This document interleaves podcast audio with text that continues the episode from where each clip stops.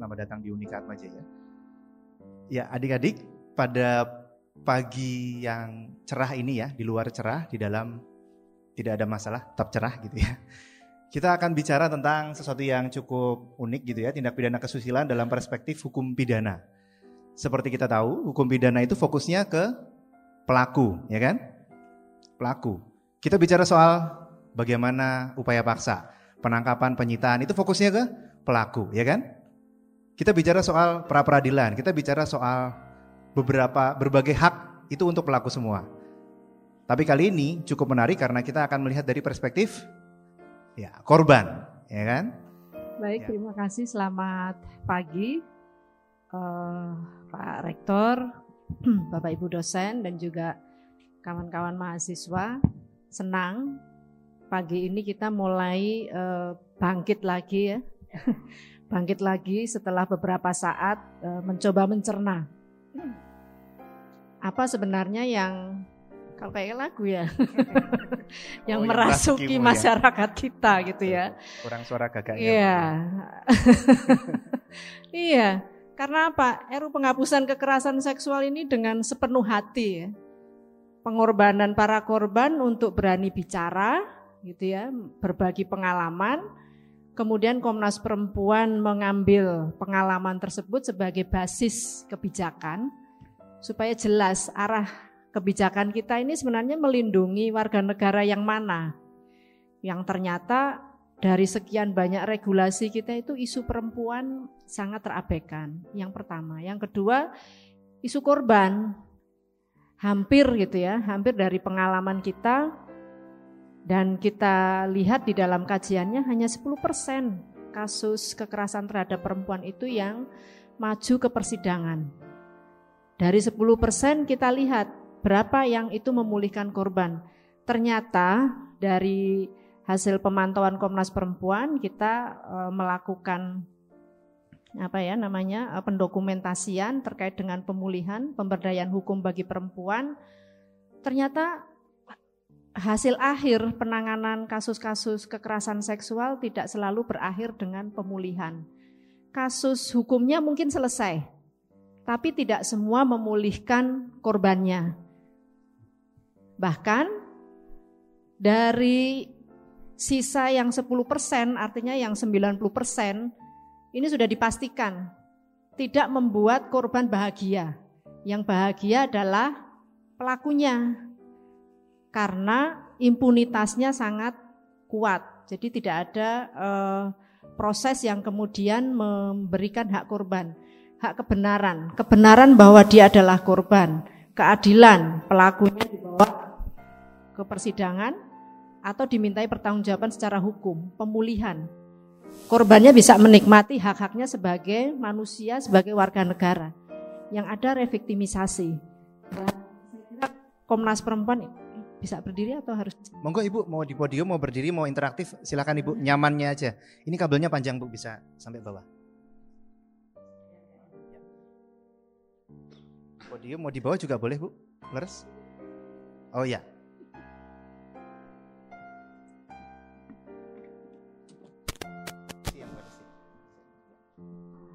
Monggo Bu ya. Nah, makanya itu yang kemudian kita kita lakukan kajian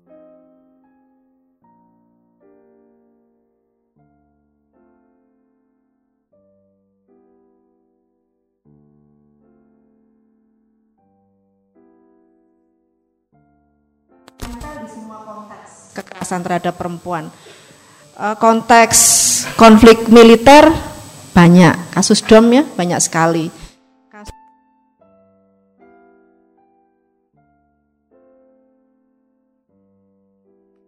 Betapa banyak perempuan yang keluarganya atau bahkan perempuannya sendiri itu berjuang untuk mempertahankan hak atas sumber daya alam, kemudian mengalami kekerasan seksual. Kalau dilihat masa sih e, zaman sudah segini merdeka gitu ya masih bisa perempuan jadi korban kekerasan seksual. Nah ini yang kemudian ditemukan oleh Komnas Perempuan, nempel di semua konteks. Bahkan konflik, konflik apa pun tadi ya, sudah militer, sumber daya alam, kemudian juga konteks politik tinggi. Pada saat uh, pemilihan umum banyak caleg-caleg yang kemudian menjadi korban kekerasan seksual dijanjikan oleh tim sesnya sampai akhirnya terjebak ya dalam situasi itu. Nah, dalam konteks yang seolah-olah damai, bahagia gitu ya, ekonomi mapan dan sebagainya ternyata tinggi. Kita bisa lihat di dalam uh, data catatan tahunan kita boleh minta dibantu slide-nya aja. Nah, ini ya. Kita lihat uh, dari kondisi perempuan minim perlindungan. Nah, ini yang kemudian Komnas Perempuan mengawal di dua uh, situasi. Perempuan sebagai pekerja rumah tangga di wilayah domestik dan kekerasan seksual. Domestik karena ternyata pekerja migran dari sejak keluar rumah atau bahkan dari dalam rumah alasan pergi karena kekerasan seksual sampai di daerah tujuan bahkan kemudian e, waktu pulang. Nah, kita gunakan sistem paket perlindungan. Sistem paket perlindungan itu ada e, ratifikasi konvensi pekerja migran 1990, kemudian konvensi ILO Kemudian uh, perubahan undang-undang pengiriman tenaga kerja ke luar negeri ini sudah menjadi undang-undang PPMI. Kemudian yang penting adalah RUPRT, itu yang kita masukkan. Nah, yang terkait dengan kekerasan seksual bisa lanjut lagi. Slide berikutnya. Nah, langsung aja lagi. Nah, ini ya. Nah, kita lihat. Oke, lanjut aja, Mas. Ini yang sering sering di disampaikan kasus-kasus kekerasan seksual seolah-olah tidak pernah ada. Bahkan yang dialami perempuan selalu disandingkan. Laki-laki juga mengalami, tapi data yang kita temukan tidak satu pun yang bisa merepresentasikan seberapa jauh sih kasus kekerasan seksual yang dialami oleh laki-laki, berapa angkanya, bagaimana penanganannya.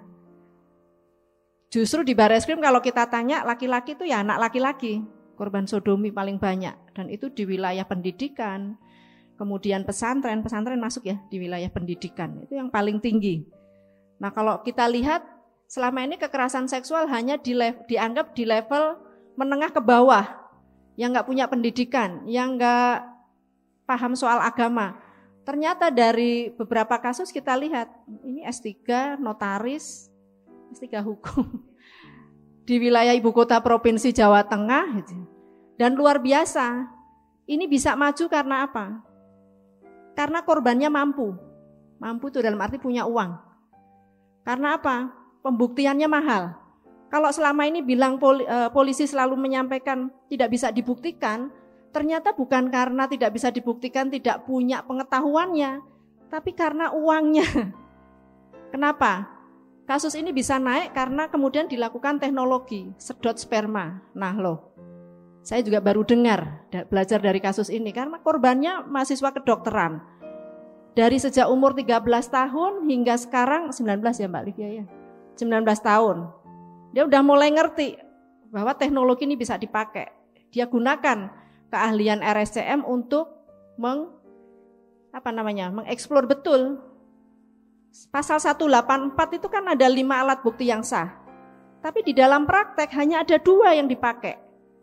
Saksi dan visum. Yang lainnya kalau ada yang lihat saling berkesesuaian tidak dianggap.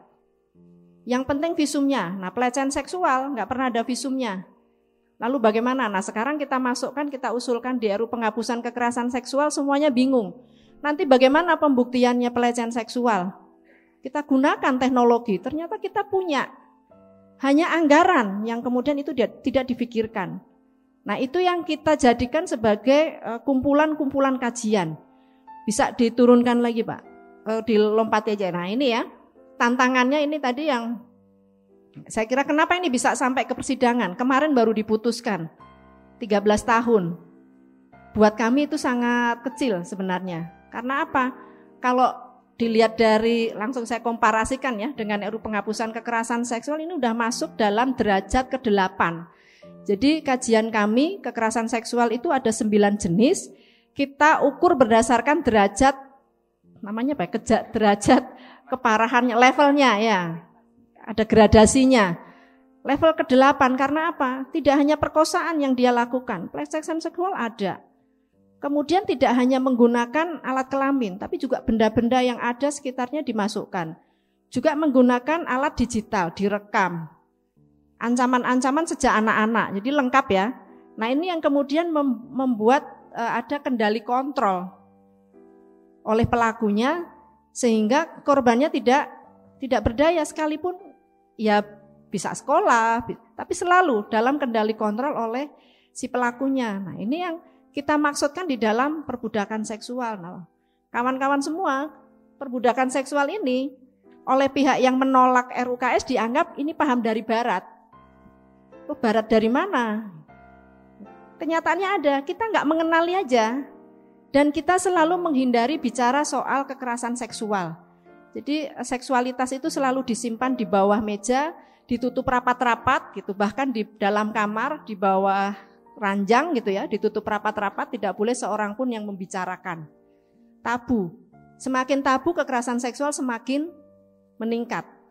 Perbudakan seksual yang tadi dialami oleh anak di Semarang ini, itu juga karena ketidaktahuan soal organ reproduksi, organ seksual, bahkan soal seksualitas. Dia baru tahu setelah belajar di kedokteran. Itu yang kemudian memacunya untuk bisa membuktikan. Kepolisian, betul, visumnya ada, betul. Korbannya uh, memberikan pernyataan dia mengalami kekerasan seksual. Tapi apa yang bisa menunjukkan atau mengarahkan ke pelaku? Selama ini itulah tantangannya. Hampir semua pembuktian kita visum ya betul, tapi siapa yang mengarahkan ke pelaku? Pembuktiannya tidak sampai ke sana. Nah, dengan sedot sperma, bahasanya sedot sperma ya. dengan teknologi ini akhirnya bisa di forensik. Nah, forensik. Nah, di forensik karena ternyata di kasur itu tertinggal, dicari gitu ya, tertinggal kemudian dites DNA. Klop. Dengan uh, anatomi tubuh si pelakunya. Lalu dari tubuh korban sendiri kemudian diperiksa saya lupa nama alatnya tapi semacam alat laparoskopi gitu ya yang bisa melihat seberapa parah sih kerusakan organ seksual atau uh, yang dialami korban. Oh ternyata bisa meninggalkan uh, jejak. Oh ini timun pernah masuk, pare pernah masuk, terong pernah masuk, alat-alat pernah masuk. Kemudian dilakukan forensik sosiologis, forensik psikologi, forensik psikiatris. Semuanya ditemukan dan mengarah, baru kemudian bisa masuk penjara. Setelah masuk penjara, kemudian dia lakukan tindakan berikutnya, intimidasi. Kasus ini nggak hanya terjadi pada korban yang satu ini, hampir semua kasus kekerasan seksual mengalami hal yang sama. Ingat kasus Sitok Srengenge, selalu dia bilang suka sama suka. Kalau kita baca eh, komunikasinya waktu itu masih BBM ya, BlackBerry Messenger itu, saya baca gitu, setiap kali si Tok Srengenge mengingatkan, jadi bahasa kodenya, nanti belajar biologi ya, korbannya nggak respon. Dia mengalihkan pembicaraan. Nah ini yang uh, oleh kepolisian, penegak hukum kita nggak dibaca. Yang dibaca adalah dia ngerespon terus kok WA-nya. Iya, WA yang mana yang dia respon? Eh kok WA? BBM mana yang direspon? Ternyata ketika mengarah pada upaya untuk dilakukan kekerasan seksual itu yang kemudian dihentikan. Oke, bisa lanjut lagi. Ini sekalian nanti saya bisa apa namanya langsung ke bawah. Yang di Medan, ini juga begitu, pelecehan seksual. Ternyata korbannya ada tiga, yang berani lapor hanya satu. Yang justru ringan, pelecehan seksualnya kontak fisik tapi ringan. Megang, megang aja. Yang lain lebih parah lagi, karena pelakunya kemudian eh, apa ya menggunakan modus sebagai dosen. Ini hati-hati ya Pak Rektor ya nanti supaya ya harus ada fakta integritas soal itu. Karena mahasiswa sangat percaya dosennya pasti untuk urusan akademi gitu ya. Nah ini terjadi di Medan dan uh, Rektor Medan juga gelagapan gitu ya cara meresponnya. Tetapi ada tindakan. Cuman bagaimana menempuh ke jalur hukum ini yang agak sulit karena dua korban lain yang lebih parah ini tidak berani melapor. Karena soal pengetahuan ini tadi, juga jaminan perlindungan, nah ini kaitannya dengan LPSK nantinya. Jaminan perlindungan ini juga tidak di diberikan, merasa tidak akan di eh, apa namanya didapatkan sehingga itu yang kemudian dia tidak melapor. Oke, lanjut. Lanjut aja terus. Oke, lanjut ya. Terus aja sampai ke bawah, sampai ke bawah terus. Ini karena saya sampaikan supaya ya oke. Lanjut aja. Sampai ke data catahu. Nah, oke.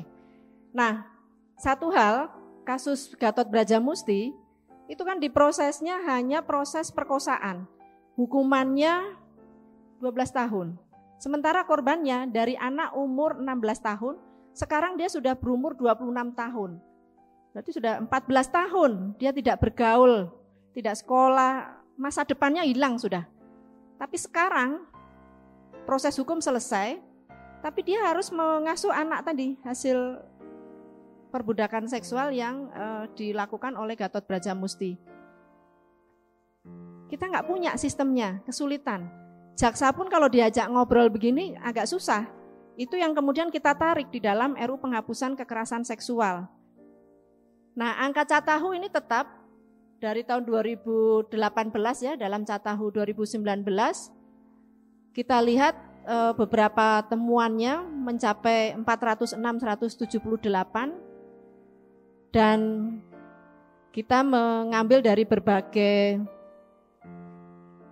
apa ya sumber ya dari lembaga layanan kemudian dari karena kita menerima pengaduan dalam unit pelayanan dan rujukan kemudian juga yang masuk melalui surat atau email dan juga e, pengadilan agama. Oke, lanjut. Oke, lanjut ya. Nah, yang tertinggi kekerasan seksual di wilayah e, personal tertinggi adalah incest. Pelakunya ayah kandung, ya ayah kandung, paman kandung, kakek kandung. Ini lingkup rumah tangga. Sampai sekarang mekanisme pemulihannya susah. Saya coba dekati yang uh, incest yang terjadi di Ambon, bagaimana setelah proses dialami. Justru korbannya menyesal, kenapa saya harus ngomong. Akhirnya ibu saya harus cari nafkah sendiri dan lain sebagainya. Sistem negara kita belum memikirkan soal itu. Malah gitu ya. Kasus yang kedua, oke lanjut. Nah ini kalau ini di wilayah yang lain, tertinggi itu dilakukan oleh pacar. Kasus ingkar janji.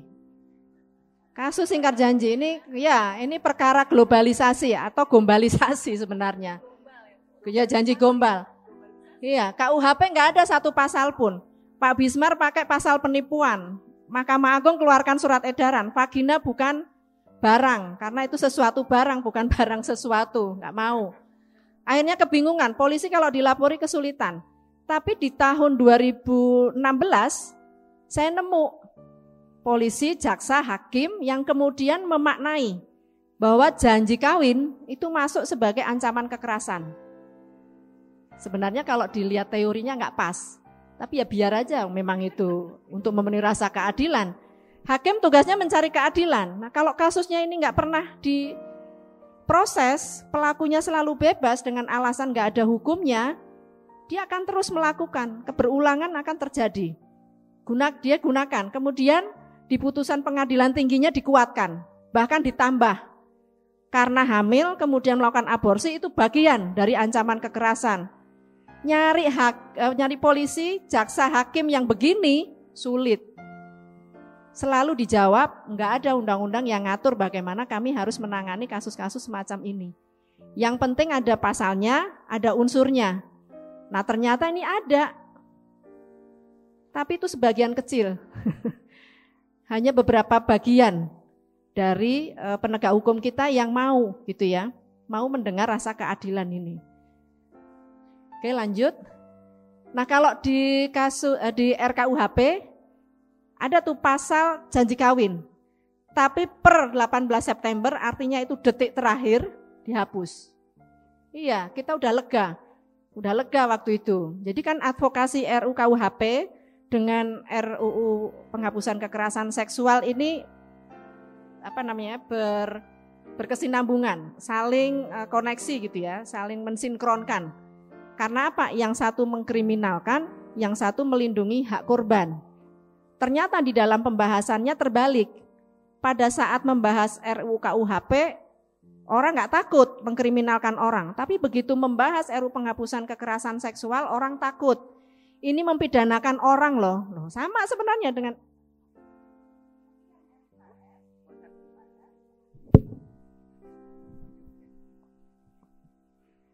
Saya kira waktunya habis. Langsung ya mic-nya, kode mic-nya nggak mau ini. Nah, ternyata di detik terakhir itu eh, ber, apa namanya dihapus. Rupanya pembicaraan di dalam, wah ini nggak netral gender dong. Artinya akan menyasar pada laki-laki karena memang bunyi pasalnya menyasar pada laki-laki yang sering janji kawin kemudian untuk modus melakukan hubungan seksual dan kemudian mengingkari memang paling banyak adalah laki-laki. Bunyi rumusannya adalah laki-laki yang melakukan mengajak hubungan seksual dengan melalui janji kawin dipidana dengan ya, pidana penjara tinggi waktu itu. Dihapuskan. Dihapus. Nah, ini yang kemudian membuat kita tambah patah hati gitu ya. Karena apa? Sejak awal kita sudah mendukung dan menyimpan menyimpan bunyi pasal ini rapat-rapat supaya tidak diganggu oleh para pelaku gitu ya. Tapi rupanya detik akhir waktu uh, waktu kami bilang di RU penghapusan kekerasan seksual kan desakan untuk memasukkan pasal perluasan makna zina. Perluasan makna zina ini kalau selama ini kan uh, di dalam KUHP itu perzinahan hanya untuk pasangan yang salah satu sudah terikat perkawinan perluasan makna zina ini diharapkan yang tidak terikat perkawinan. Jadi yang janji kawin tadi masuk di situ. Dan dianggap perbuatan hubungan seksual ini semuanya suka sama suka. Ngeri sekali. Dan banyak kasus-kasus kekerasan seksual yang kemudian pelakunya bilang, ini bukan kekerasan seksual, ini bukan perkosaan, ini bukan pencabulan, tapi suka sama suka. Proses langsung berhenti. Si tok serengenge contohnya itu sudah Kemudian kasus-kasus yang lain berhenti dengan suka sama suka. Tidak ada yang jalan ketika itu disebut sebagai suka sama suka. Bahkan sejak awal kalau keluarga menyampaikan ada anggota keluarga mengalami kekerasan seksual, selalu dituduh suka sama suka. Kasus tadi yang notaris tadi yang saya ceritakan, ibunya pun juga ngomong begitu. Memang bapaknya salah, tapi kamu suka kan? Itu menyakitkan buat korban. Nah ini yang uh, apa ya? Yang kita upayakan bagaimana supaya kasus perluasan makna zina ini dibatasi. Karena kalau tidak, tadinya kita call tertinggi hapus gitu ya. Kemudian kita dibilang prozina, prozina gitu kan. Komnas Perempuan prozina bukan prozina. Kita memikirkan ada 2 juta orang yang melakukan perkawinan tidak tercatat. Nah kalau yang 2 juta ini kemudian dinyatakan sebagai orang yang melakukan perzinahan karena tidak bisa menunjukkan akta nikah, wah ini kriminalisasi terhadap perempuan korban. Yang kedua, korban perkosaan itu juga perzinahan karena rumusannya persetubuhan yang dilakukan di luar perkawinan. Mana ada perkosaan gitu ya, yang itu dilakukan di luar perkawinan, ini tidak akan lol, uh, tidak akan terjerat. Pasti akan terjerat kalau bunyi rumusannya begini. Dijawab lah kalau perkosaan kan ada upaya paksa. Upaya paksa selama ini yang ada di KUHP tidak melindungi korban. Korban yang kemudian harus membuktikan. Dan dari berbagai pengalaman kasus, hampir semua korban harus membuktikan. Tapi begitu pelaku bilang, suka sama suka seolah-olah ini buktinya hilang. Nah ini sistem hukum kita memang belum melindungi. Kuhap. Nah ini akhirnya koneksinya ke kuhapnya. Kuhapnya memang tidak fokus pada pelindungan korban, dia fokus pada pelindungan tersangka terdakwanya dan terpidananya. Sehingga RU penghapusan kekerasan seksual ini menjadi undang-undang yang mensetarakan baik itu dari sisi hak asasi manusia, korban, terutama perempuan. Terutama perempuan karena belajar dari pengalaman perempuan. Sehingga kalau kelompok paling rentan ini diangkat kan otomatis ya kelompok di atasnya ini juga akan uh, terlindungi. Nah, oke. Okay. Temuan yang lain itu soal kekerasan berbasis cyber. Ini yang paling tinggi adalah revenge porn. Di mana pelakunya itu menggunakan untuk mengancam. Kasus-kasus sangat tinggi yang datang ke Komnas Perempuan. Pemulihannya kita belum menemukan model pemulihannya seperti apa. Tapi hak untuk dilupakan ini yang harus kita tarik ke dalam proses penanganannya, di dalam regulasinya. Ini yang kita belum. Oke, lanjut. Oke, lanjut aja. Ini sudah, sudah ya, lanjut aja. Saya sampai masukin semua karena saya belum ya. Revenge sport itu itu tadi.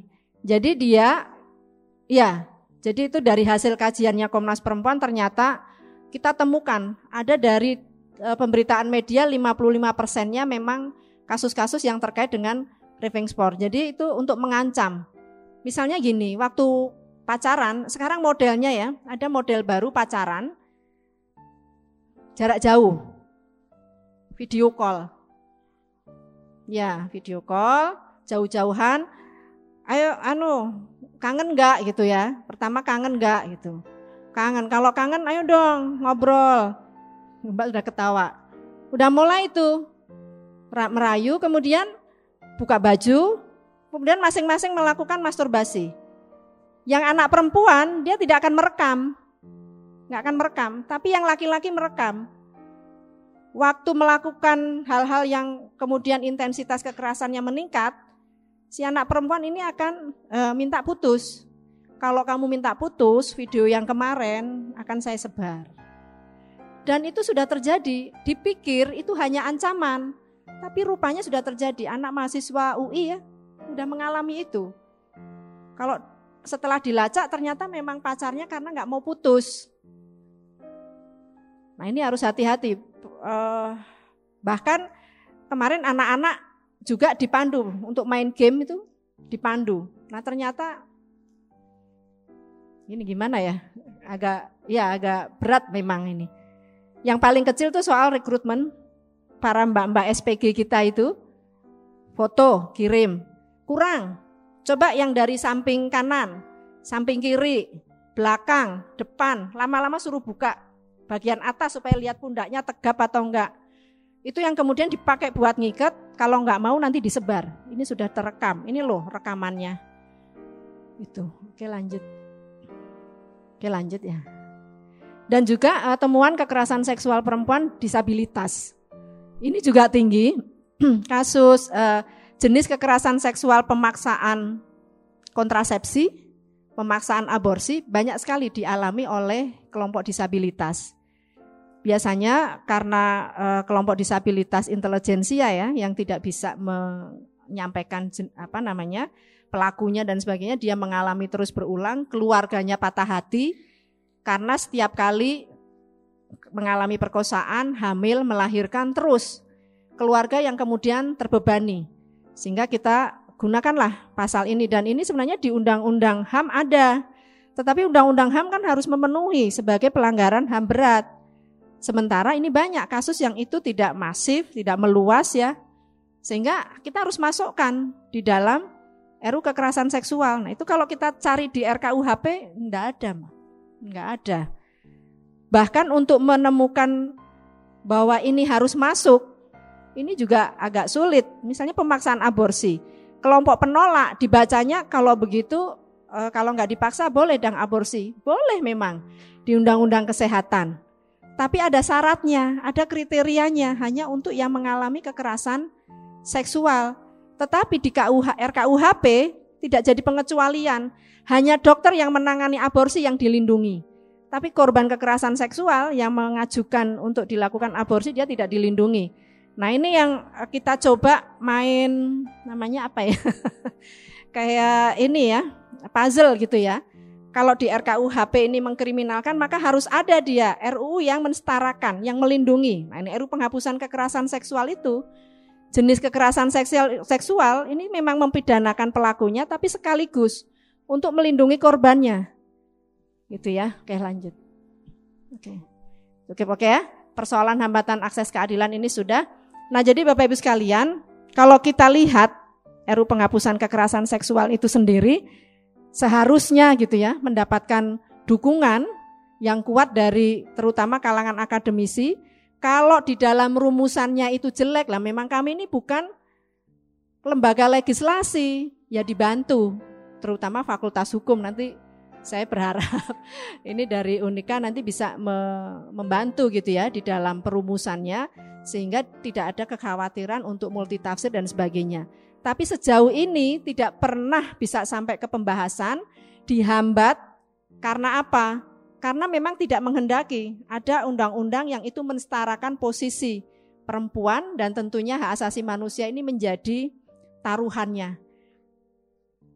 Dan saya kira uh, Unika Atmajaya sudah saatnya untuk memberikan dukungan karena kita sudah mendorong RU ini masuk di dalam prolegnas dan nanti juga mendialogkan pasal-pasal tadi yang hilang. Bahkan pasal kumpul kebo itu ditambahkan. Deliknya sudah delik aduan sudah benar. Hanya orang tua, anak, dan suami atau istri. Eh ditambah di detik 18 September itu. juga dapat dilakukan oleh kepala desa asal tadi orang tua, anak dan suami atau istri ini tidak keberatan. Padahal selama ini di dalam praktek keluarga yang ditekan supaya dia me, melapor. Nah, ini yang saya kira eh, rumusan-rumusan bagaimana di dalam RKUHP-nya maupun RU penghapusan kekerasan seksual ini bisa saling tadi ya sebagai sebuah pasal yang saling melindungi terkait dengan uh, hak asasi perempuan. Baik, terima kasih. Semoga ini bisa me menstimulan gitu ya apa yang harus kita lakukan ke depan. Saya kembalikan ke Pak ya, Moderator. Ya, monggo Bu. Ya. Makasih Bu. Ya, itu tadi pemancingnya ya adik-adik.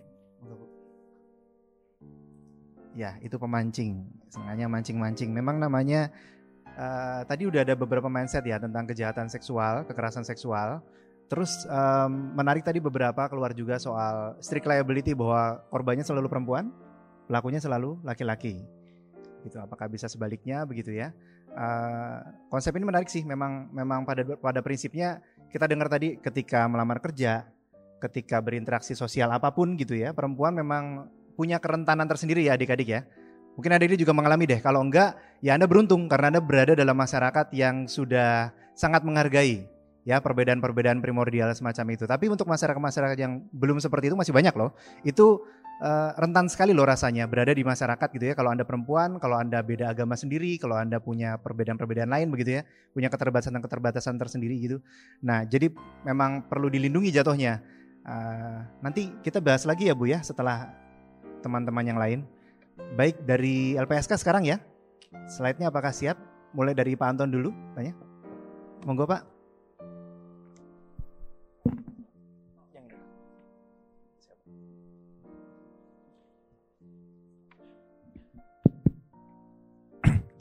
kasih Pak Adi. Ya Pak.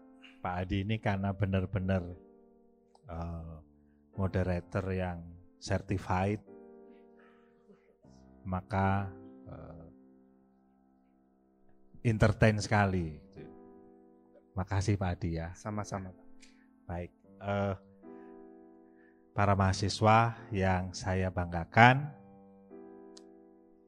saya menjadi semacam mendapat angin segar untuk memulai presentasi ini karena ada banyak kemiripan apa yang akan saya sampaikan dengan yang tadi sudah disampaikan oleh Bu Sri. Bu Sri panggilannya itu Bu Sri apa Bu Nur? Oh Bu Nur ya. Bu Nur Her. Oleh karena itu, apa yang mau saya sampaikan uh, mungkin akan ada beberapa uh, acuan yang diambil dari yang disampaikan oleh Ibu Sri Nur Herwati. Baik, apa yang akan kami sampaikan itu oke. Okay. Yes, pertama yang itu dulu Mas, yang yang yang yang bukan dari ini, tapi yang uh, kemarin saya email ke Bu Vero. Ada file kedua. Ya. Ya, ya, oke. Okay. Baik. Saya akan mulai dari situ, kemudian nanti akan uh, menggabungkan file pertama dan file kedua. Kurang masuk, Mas. Nah, karena saya harus berbagi dengan Bolivia, maka saya akan ambil waktu kurang lebih 10 menit. Uh, kemudian nanti 10 menit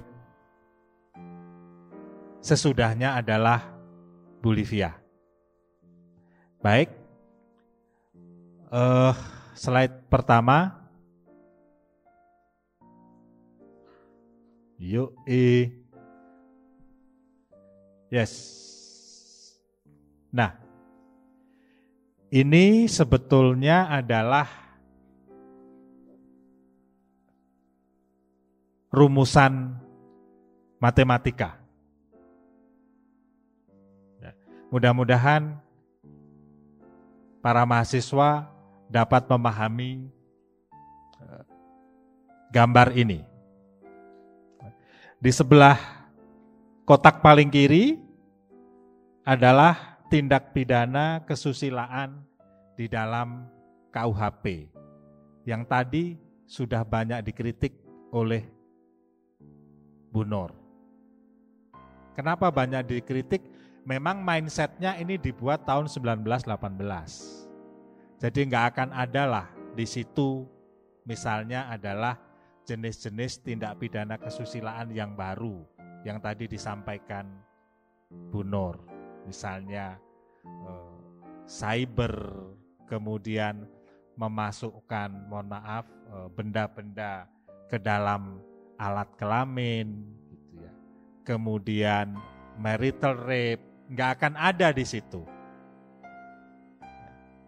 Kemudian di sebelah tengahnya saya tulis tindak pidana kesusilaan yurisdiksi LPSK. Mudah-mudahan para mahasiswa masih ingat apa yang dimaksud dengan yurisdiksi. Yurisdiksi adalah kewenangan. Jadi tindak pidana kesusilaan yurisdiksi LPSK itu maksudnya adalah tindak pidana kesusilaan yang korbannya dapat atau dimandatkan untuk dilindungi oleh LPSK. Apa yurisdiksi LPSK? Yurisdiksinya yang berkaitan dengan tindak pidana kesusilaan itu ada di pasal 5 dan pasal 6 Undang-Undang nomor 31 tahun 2014.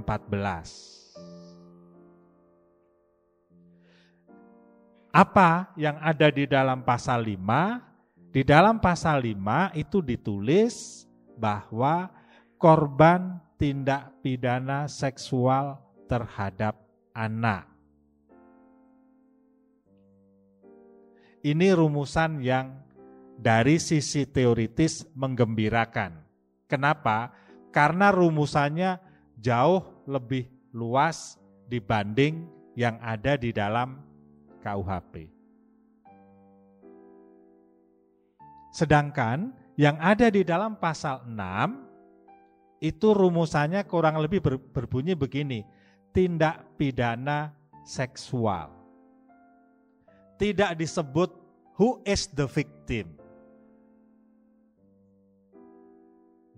Maka kalau kita membaca pasal 5 Undang-Undang Nomor 31 tahun 2014 yang menuliskan bahwa korban tindak pidana seksual terhadap anak, maka artinya adalah apa pun kekerasan seksual yang korbannya adalah anak, maka korban itu dapat dilindungi oleh LPSK. Siapa yang dimaksud dengan anak? Para mahasiswa sudah tahu. Pokoknya adalah setiap orang yang umurnya di bawah 18. Oke, makna dari pasal 6 berbeda dengan pasal 5. Pasal 6 menyebutnya adalah korban tindak pidana seksual. tidak menyebut siapa korbannya. Artinya pasal 6 itu apply to everyone who is a victim. Kalau bahasa Inggris saya agak medok, Bu Livia nanti tolong apa luruskan. Ini bahasa Inggris Jawa Tengah begini, gitu ya. Ya.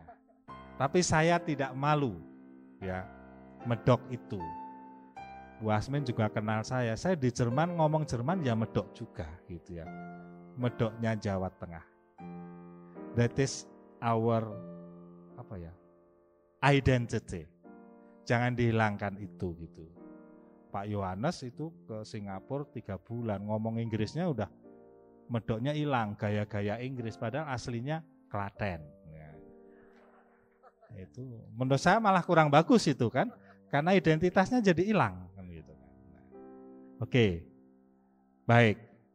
Lanjut. Jadi itu adalah yurisdiksi LPSK yang selama ini kita pegang teguh. Ya. Jumping ke yang terakhir, Mas. Saya ingin menyambungkan tadi yang disampaikan uh, oleh Bu Nor. Ya. Oke, ini dulu nggak apa-apa. Oke, lanjut lanjut terus. Terakhir ya, saya ingin menyinggung tentang sense of urgency dari adanya undang-undang tentang leg spesialis. Masih ingat ya para mahasiswa tentang leg spesialis? Nah, dites.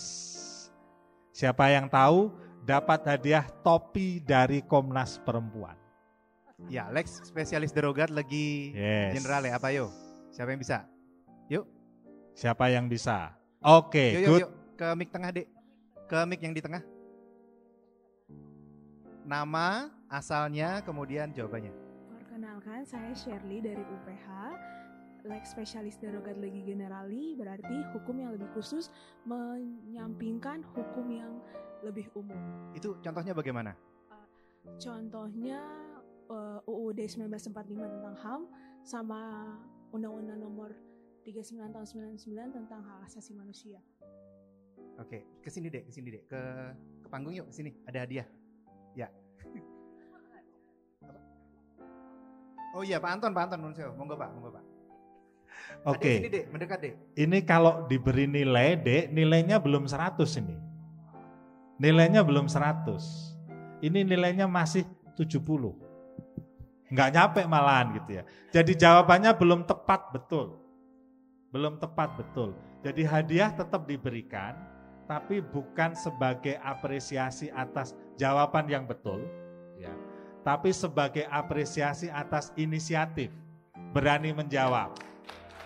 Ayo dia mendekat dek.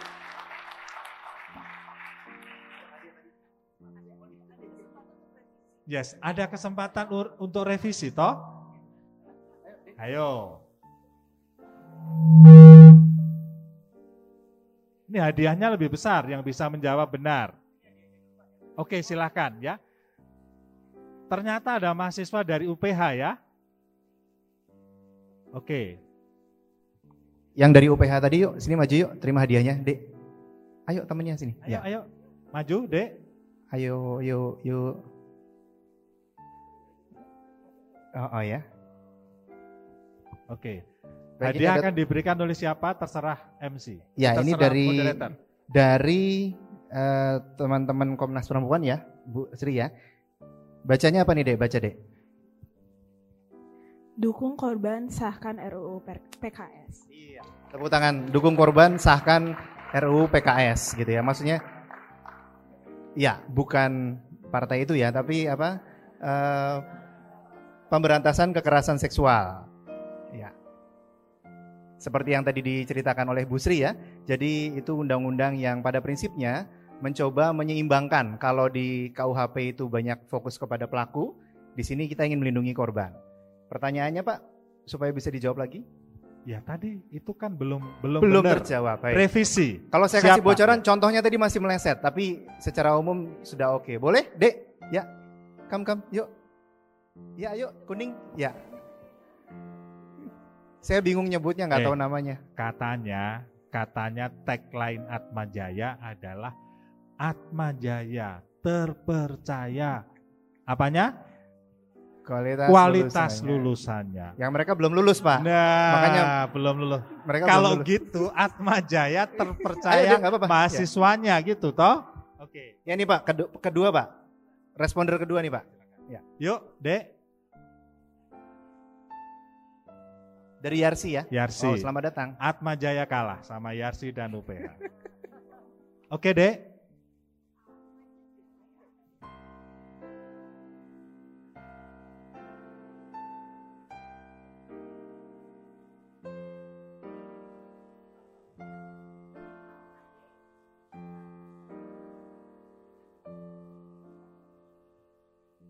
Diulang, diulang. Ayo. Halo. Bagaimana Pak Anton? Salah. Oh, Salah. Salah. Di di di belakang itu ada dokter hukum Yuk, yuk, yuk, yuk. perdata, Ya. namanya dokter Yeti, ketawa-ketawa dia gitu kan.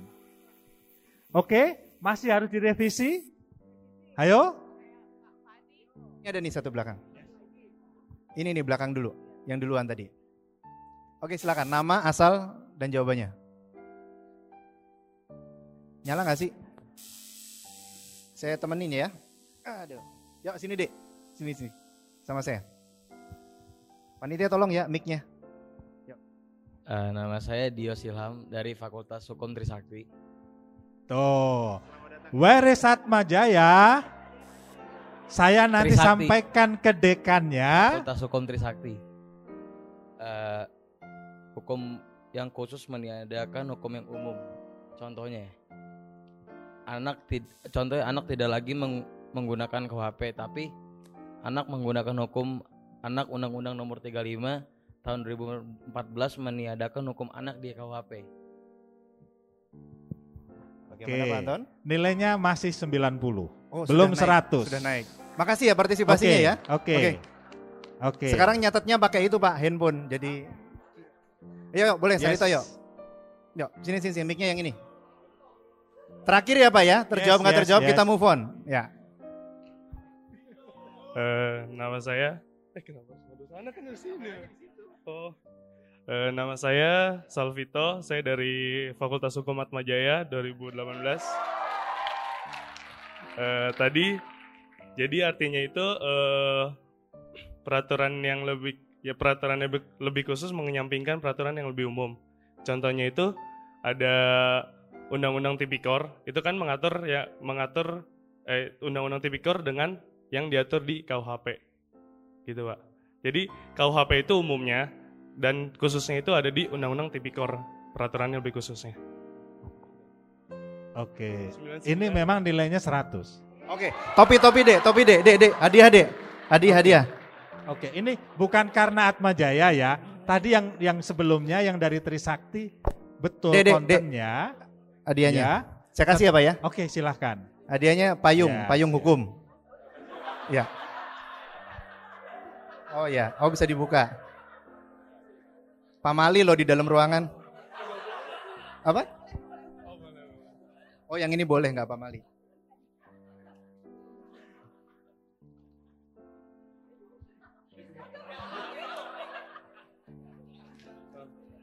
Oh ada tulisannya, baca baca. DPR di mana hatimu untuk korban? Sahkan RUU PKS. Wow, ya yuk. Bener Oh, nggak ada hadiah dari Atma Jaya. Ya nanti ada Pak. Oke, nanti ada. Kita move on Pak ya. Baik, lanjut. ya. Sebelumnya Pak terima kasih ya Yarsi Trisakti. Tadi ada mana lagi tadi? UPH UPH. juga ya. Terima kasih tamu-tamu. Oke Pak, saya, move on. saya Pak. hanya memberi note yang terakhir tadi nyerempet betul. Tapi karena Anda menyebutnya bukan hukum atau undang-undang tentang anak, tapi Anda menyebutnya anak mengikuti no. Ya, yang dimaksud Anda adalah hukum tentang anak atau undang-undang tentang perlindungan anak mengesampingkan KUHP. That's right. Gitu kan. Makanya tadi saya beri nilai 90 bukan 100 gitu ya. Kalau yang tadi sudah benar persis kan yang Atma Jaya, ya. Undang-undang Tipikor mengesampingkan KUHP. gitu ya. Oke, Baik, kembali ke teks, Mas. Yang terakhir tadi tentang uh, urgensi perlunya, udah urgensi perlunya lagi. Setelah ini, setelah ini.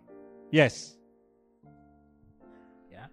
Di situ saya tulis alasan perlunya undang-undang lex spesialis tentang tindak pidana kesusilaan. Nomor satu, terbatasnya ruang lingkup tindak pidana kesusilaan dalam hukum positif. Mudah-mudahan mahasiswa masih ingat apa itu hukum positif. Hukum positif adalah hukum yang saat ini berlaku di tanah air. Tadi sudah disampaikan oleh Bu Nur, hukum positifnya masih KUHP, ada banyak kekurangan terkait dengan perumusan tindak pidana kesusilaan, maka kemudian didoronglah lahir undang-undang, maaf RUU PKS. Lahir usaha untuk merevisi KUHP melalui RKUHP yang mencoba mengakomodir jenis-jenis atau fenomena baru tindak pidana kesusilaan. Yang kedua, untuk kepentingan mempermudah pembuktian demi korban. Tadi sudah juga disampaikan oleh Bu Nur, kasus misalnya yang pertama tadi yang Bu Nur singgung, terjadi di Semarang, pelakunya doktor hukum, korbannya kebetulan orang berada dan Bu Nur tadi sempat singgung tentang sedot sperma. Itu teknologi baru, quote and quote ya, teknologi baru di bidang pembuktian hukum pidana yang sangat membantu korban. Kasus yang tadi ditampilkan Bu Nur kebetulan itu juga terlindung LPSK. Kita sungguh memberi apresiasi kepada kegigihan penyidik. Karena berkas itu bolak-balik dari penyidik penuntut umum, balik lagi penyidik penuntut umum, itu berkali-kali. Itu kalau penyidiknya tidak punya fighting spirit yang bagus, dia akan nyerah itu. Dan kalau dia akan nyerah, artinya korban akan remain be a victim. Korban akan nangis. Karena dia mengalami tindak pidana itu, tapi nggak bisa di nggak bisa diungkap, nggak bisa dibuktikan. Maka memang dalam rancangan undang-undang PKS dan juga rancangan undang-undang lain yang berkaitan dengan tindak pidana kesusilaan, kita membutuhkan statement tentang les spesialis itu. Hukum acaranya yang selama ini masih menginduk kepada KUHP, maaf, KUHAP, memang harus diterobos, memang harus diperbaiki. Nanti Bu Livia akan cerita beberapa kasus. Many difficulty aspect to reveal. Saya nggak tahu tindak pidana kesusilaan bahasa Inggrisnya apa gitu. Sexual violence mungkin begitu. Bolivia akan cerita itu. Dan many difficulty aspect itu umumnya berkaitan dengan apa? Pembuktian. Pembuktian. Kita di mahasiswa fakultas hukum kan umumnya diajarin kan alat bukti apa? Tadi udah disinggung oleh Bu Nur keterangan saksi, keterangan korban, surat petunjuk. Beberapa oknum APH, aparat penegak hukum, mengartikan saksi adalah orang yang melihat, mendengar, mengalami. Coba mahasiswa bayangkan. Sexual violence ya, dituntut harus ada orang yang melihat, mendengar, menyaksikan. Kira-kira mudah atau sulit? Sulit. Ya toh? Kalau seksual violent, ada yang melihat, mendengar, menyaksikan, kira-kira pelakunya diapain? Kira-kira pelakunya diapain? Kalau ada orang saksi ya, yang melihat, mendengar, atau mengalami adanya tindak pidana kesusilaan, saksi melihat, mendengar, ada pelaku, kira-kira pelakunya diapain? Pasti dilaporkan atau dicegah kan? Supaya tidak terjadi seksual violent. Nah, itu salah satu kesulitan. Belum kesulitan lain, anak jadi korban. Anak bisa nggak bersaksi? Enggak. Ya kan? Maka perlu memang lex spesialis. Oke, Bulif nanti akan cerita banyak tentang kasus-kasus yang ditangani LPSK yang pembuktiannya sulit. Anda bisa membayangkan nggak kalau korbannya bisu tuli?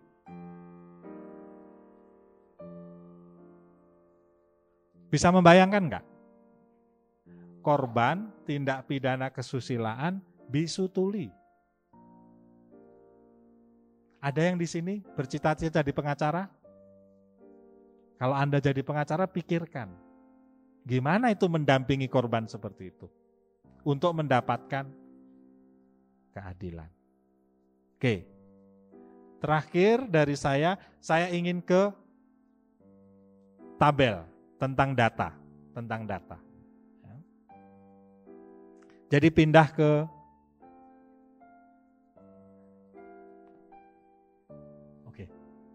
pindah ke tabel. Terus yang ke ini kali. Yes. Lanjut. Eh, iya, enggak mau. Oh, das not. Oh.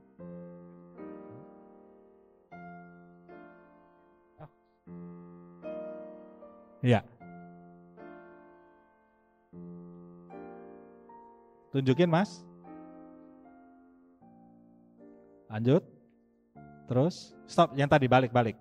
Nah, Anda lihat data yang ada di tengah.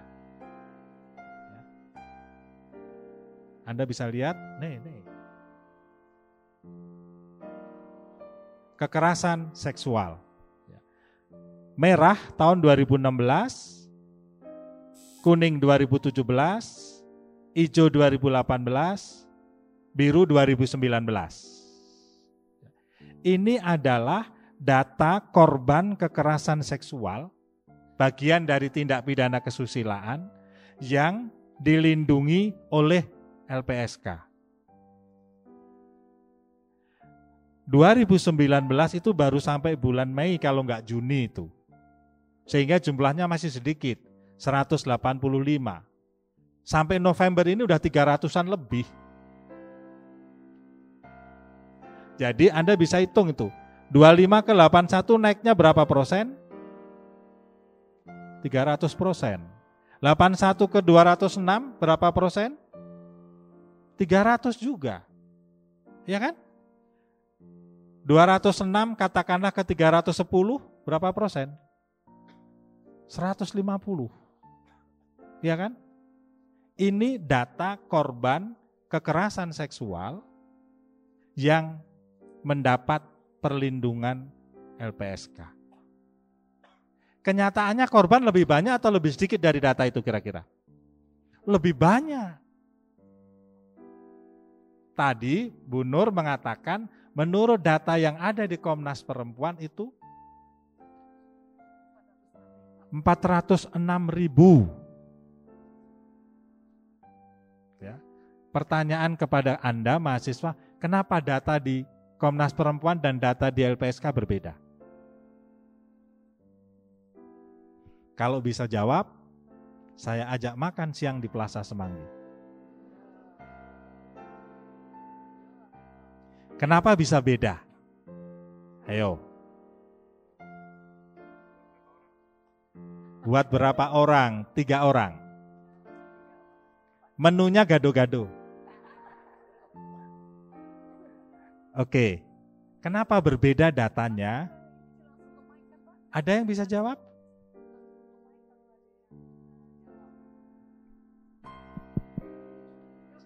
Aduh, ini saya harus memprovokasi ini. Ayo, ayo. Ya untuk, untuk tiga orang silakan.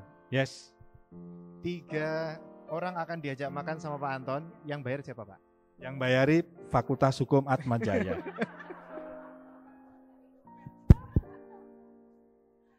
Ayo, siapa bisa jawab? Kenapa data bisa berbeda? Ini pertanyaan kritis, tapi practical question. Kenapa data bisa beda? Jawabannya bisa praktikal, jawabannya bisa juga ilmiah.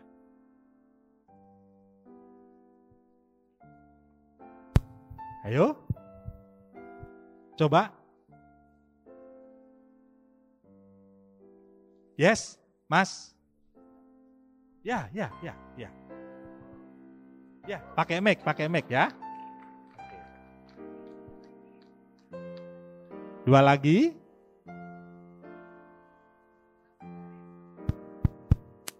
Selamat pagi Pak. Selamat Saya pagi. Rainer dari mahasiswa Fakultas Hukum Atma Jaya. Eh, kalau kenapa datanya bisa beda? Eh, kalau da- tadi Komnas Perempuan itu kan dapat ke data dari eh, media sosial gitu-gitu.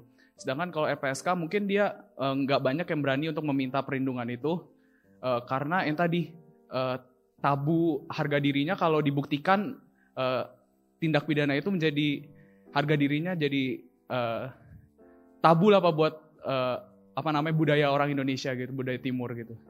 Berbeda dengan budaya barat mungkin yang lebih berani untuk menyampaikan pendapat ya. Gitu Pak. Oke, saya hargai jawabannya pantas lah, tapi belum benar. Ini logik. Jawabannya logik. Ya.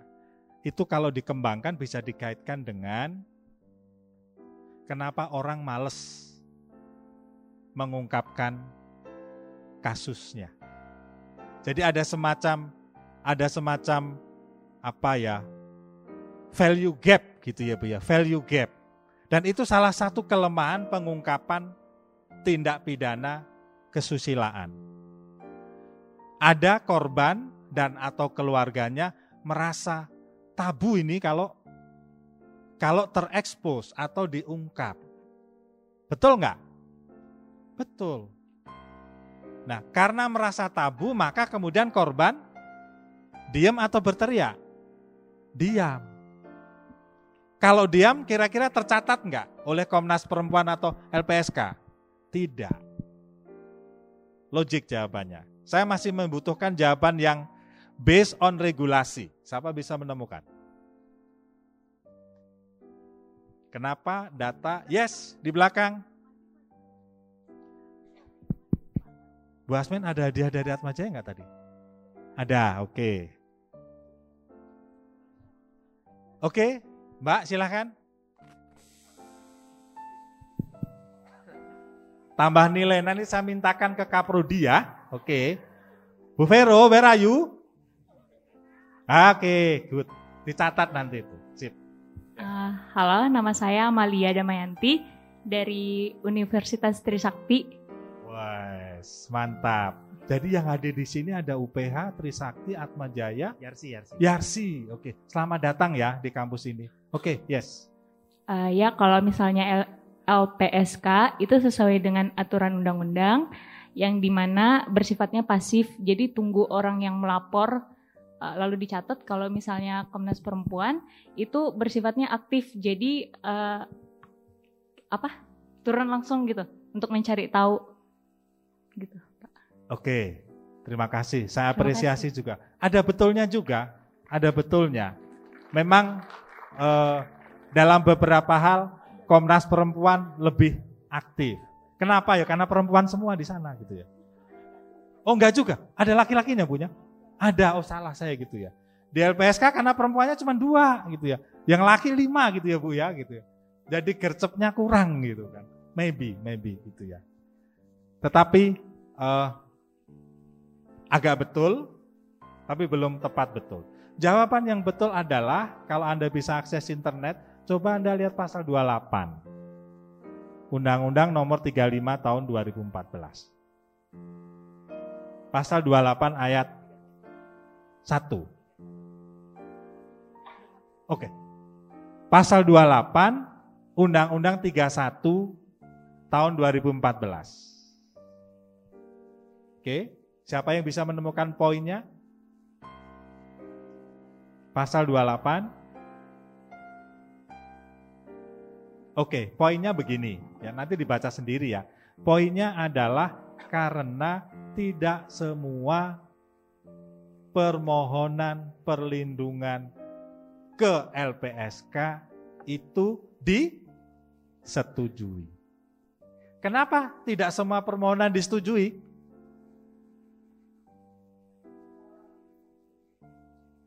Ada syaratnya di situ. Ya kan? Jadi permohonan perlindungan yang disetujui ada syaratnya, antara lain syaratnya adalah korban yang memang betul-betul mengalami ancaman luar biasa. Ya. Untuk korban yang tidak mengalami ancaman luar biasa dalam banyak hal tidak dilindungi oleh LPSK. Kenapa tidak dilindungi? Ya dia tidak mengalami ancaman kan? Dia bisa mengungkapkan sendiri kasusnya. Aparat penegak hukum bisa mendapatkan informasi secara leluasa. Ya. Tadi dalam kasus yang Ibu Nur sampaikan di Semarang ya itu Anda bayangkan itu kejadiannya lebih dari enam tahun loh. Lebih dari enam tahun. Dan itu di bawah okupasi pelakunya. Oke, terakhir kali setengah menit ke modus. Yes. Ya, pemicu dan modus. Ini data based on LPSK experience. Ya. Pemicu terjadinya tindak pidana kesusilaan, pertama kemiskinan, kedua situs porno, ketiga relasi kekuasaan, empat pedofili, lima keretakan dalam rumah tangga, enam penyimpangan seksual. Jadi ini dikumpulin dari para korban yang menjadi terlindung di LPSK. Ya. Relasi kekuasaan di situ tertulis apa? Para mahasiswa? Guru terhadap murid. Guru terhadap muridnya. Guru bisa dibaca garis miring dosen. Tapi sekali lagi itu tidak terjadi di Atmajaya ya. Dan juga tidak di Trisakti, tidak di UPH, tidak di IRC. Semoga ya, guru terhadap muridnya. Jadi tindak pidana kesusilaan based on experience LPSK itu juga terjadi di lingkungan lembaga pendidikan, institusi pendidikan. Tadi Bu Nur sudah katakan di kampus ada beberapa contoh. Mohon maaf, di pondok pesantren ada nggak Bu Nur tadi? Ada. Saya tidak bermaksud mendiskreditkan, tidak sama sekali ya. Tapi yang ingin saya tracking awareness Anda adalah tindak pidana kesusilaan bisa terjadi di mana saja. Di lingkungan keluarga, di lingkungan kampus, di lingkungan pendidikan, bahkan pendidikan berbasis agama. Di Cipanas, Anda bisa tracking di Google, Cipanas ya, Dua, tiga, empat hari yang lalu, majelis hakim menjatuhkan hukuman sembilan tahun penjara pelaku kekerasan seksual kepada muridnya di gereja. Di Google aja ada itu, gereja. Ya. Yes.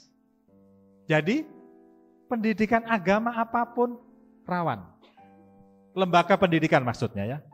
Oke.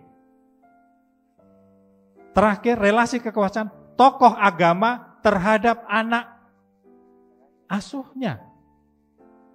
Itu mirip dengan tadi. Kejadian di lembaga pendidikan berbasis agama. Pedofili penyakit, penyimpangan seksual tadi saya sampaikan Bu Nur memberi contoh kasus yang di Semarang mohon maaf itu bukan hanya genital to genital. Tetapi itu adalah barang ke genital. Ini memang perlu dikriminalisasi dengan ancaman hukuman yang lebih berat. Itu merusak betul itu alat genital. Baik, Bu Liv, saya sudah lebih dari 10 menit. Mohon maaf. Ya, Pak Adi saya kembalikan. Terima kasih Pak Anton. Lewat samping aja Pak. Ya. Wah, lewat samping Pak. Ya. Monggo, Bu. Mau turun dulu? Ya. Baik. Silakan Ibu.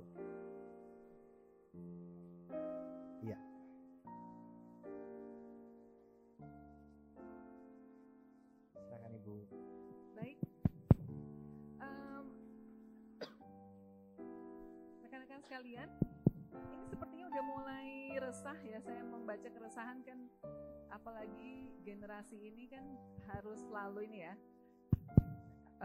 Saya harus ganti. dekat. Oke. Oke, boleh nggak kita berdiri se- se- sejenak karena kita udah kelamaan duduk. Kalau menurut kesehatan masyarakat, kita itu setiap setengah jam mestinya harus bergerak. Jadi coba kita stretching kiri kanan. Terus apa udah kenal sampingnya? Sampingnya udah kenal? Coba kenalan dulu. Kenalan dulu sampingnya. Mestinya tuh duduknya tuh nggak boleh ini teman-teman sekolahnya dong, ya kan? Mestinya dari universitas lain. Iya, gitu. Ini sok kenalan atau emang nggak kenal? Oke, silakan duduk lagi. Silakan duduk lagi. Eh, sebenarnya Pak Anton meminta saya untuk memberikan eh, presentasi saya dalam bahasa Inggris. Bolehkah? Katanya setiap eh, anak yang masuk Atmajaya itu harus tes TOEFL. Benarkah? Dan nilainya berapa? 500 semua ya? Okay. so we want you all, then I understand that you have many other students from Trisakti, from Yarsi and UPH. Any other universities? Anybody from my alma mater? Anybody from UI? Nobody? Anybody from the psychology faculty? Nobody? Wah, oke. Okay. Nanti kalau misalnya punya teman punya teman yang di Fakultas Psikologi, tolong diajak ngobrol ya tentang hasil-hasil uh, seminar ini karena saya I think I'm the only psychologist out of this panelist. Ibu I think- mohon maaf. ya. Pertama saya ganti mic-nya. Oke. Kedua, mohon maaf, uh, jangan terlalu banyak movement. Ya, Nggak boleh karena banyak movement. ya. Oke, agak susah tuh karena saya agak hiperaktif. Uh, Oke, Um, so nobody is from psychology, um, but we have people from other universities, but not uh, the University of Indonesia. Um, okay, are you all on Instagram? Yes, can you all open your Instagram account? Okay, I, I'm supposed to not walk around. Okay, I have to I have to think. Okay, so I want you all to follow at info LPSK. That's that's where you get the first-hand news about the witness protection witness and victim protection agency of the Republic of Indonesia. Okay, and we need more followers. We need more students to spread the word about our agency because it's a very important agency. We're a state agency who provides protection and also to provide psychosocial, which also includes psychological, medical, and also uh, legal support to victims. Okay, Pak, can I have the clicker? Thank you. Okay, um, I'm just gonna be talking about some of the cases that are under our protection. And I think one case, I think a few cases, uh, Ibu Nurher and also Pak Anton have mentioned. Uh, the one case in Semarang, that's definitely under our protection because the perpetrator is a, what is it, a stepfather, right? And I actually was in court with her for three and a half hours when she had to tell the judges, there were three judges, they, she had to tell three judges about her ordeal, about her experience. Can you imagine how traumatic that is? Can you imagine how many times a victim has to tell their story? She had to tell this particular story in detail about what happened to her in three and a half hours. She was, um, I think, very brave. Not many people are that brave. Um, so I, I have to say that she is an exceptional case. And also the case that she had many, um, she had support from her grandmother because remember her, her mother was the one who uh, supported the, the stepfather. So it's very, I think, a very tragic case in terms of, of that. So, okay, it's actually the case uh, about this one. Okay, so I'm going to talk about some of these cases. The, the Semarang case was an exceptional case because we had the perpetrator has a doctorate in, in law and is very a respected member of the family. And I think one of the things about our cases, and as what Pak Anton said about pasal 28, tadi udah yang pada baca pasal 28 belum sih? Ada yang udah baca? Coba nomor satu apa yang eh, yang A-nya apa? Huruf A-nya apa? Huruf satu atau huruf A-nya? Ada yang bisa datang ke, langsung ke mic menyebutkan apa di pasal 28 Undang-Undang 31 2014? Anybody? Can come up to the mic? Uh, I like my session to be interactive. Uh, so students, so I want this to be inter- as interactive. Okay, anybody would like to volunteer, please. Please uh, don't forget to say your name and your university. And if somebody else can follow her and apa, behind, be behind her and tell us about the second. Okay. Sorry. My name is apa-apa itu Al- buat ngagetin ya. Oke, silakan. My name is Alvina Gracia Sianturi. I'm Yes. from Atma Jaya. Oke. So Which which semester? uh, life and death.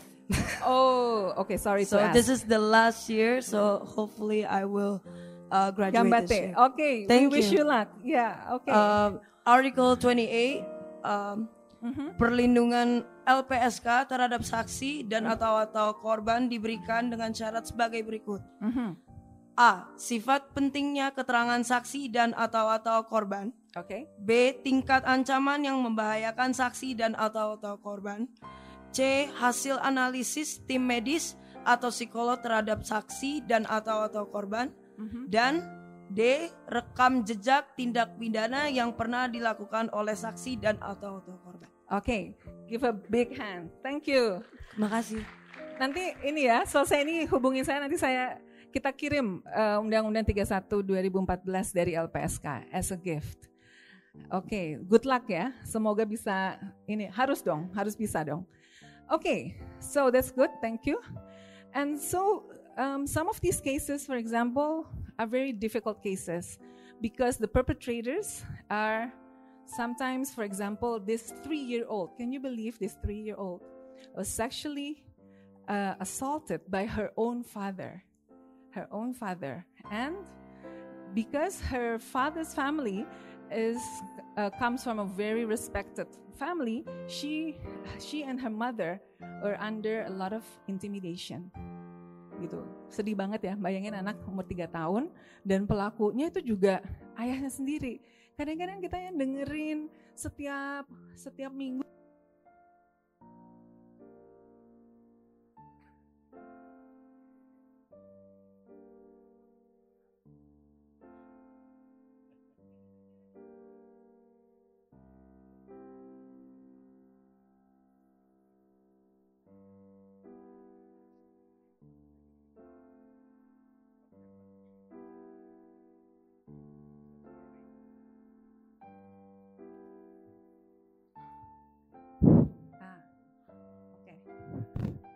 Oke.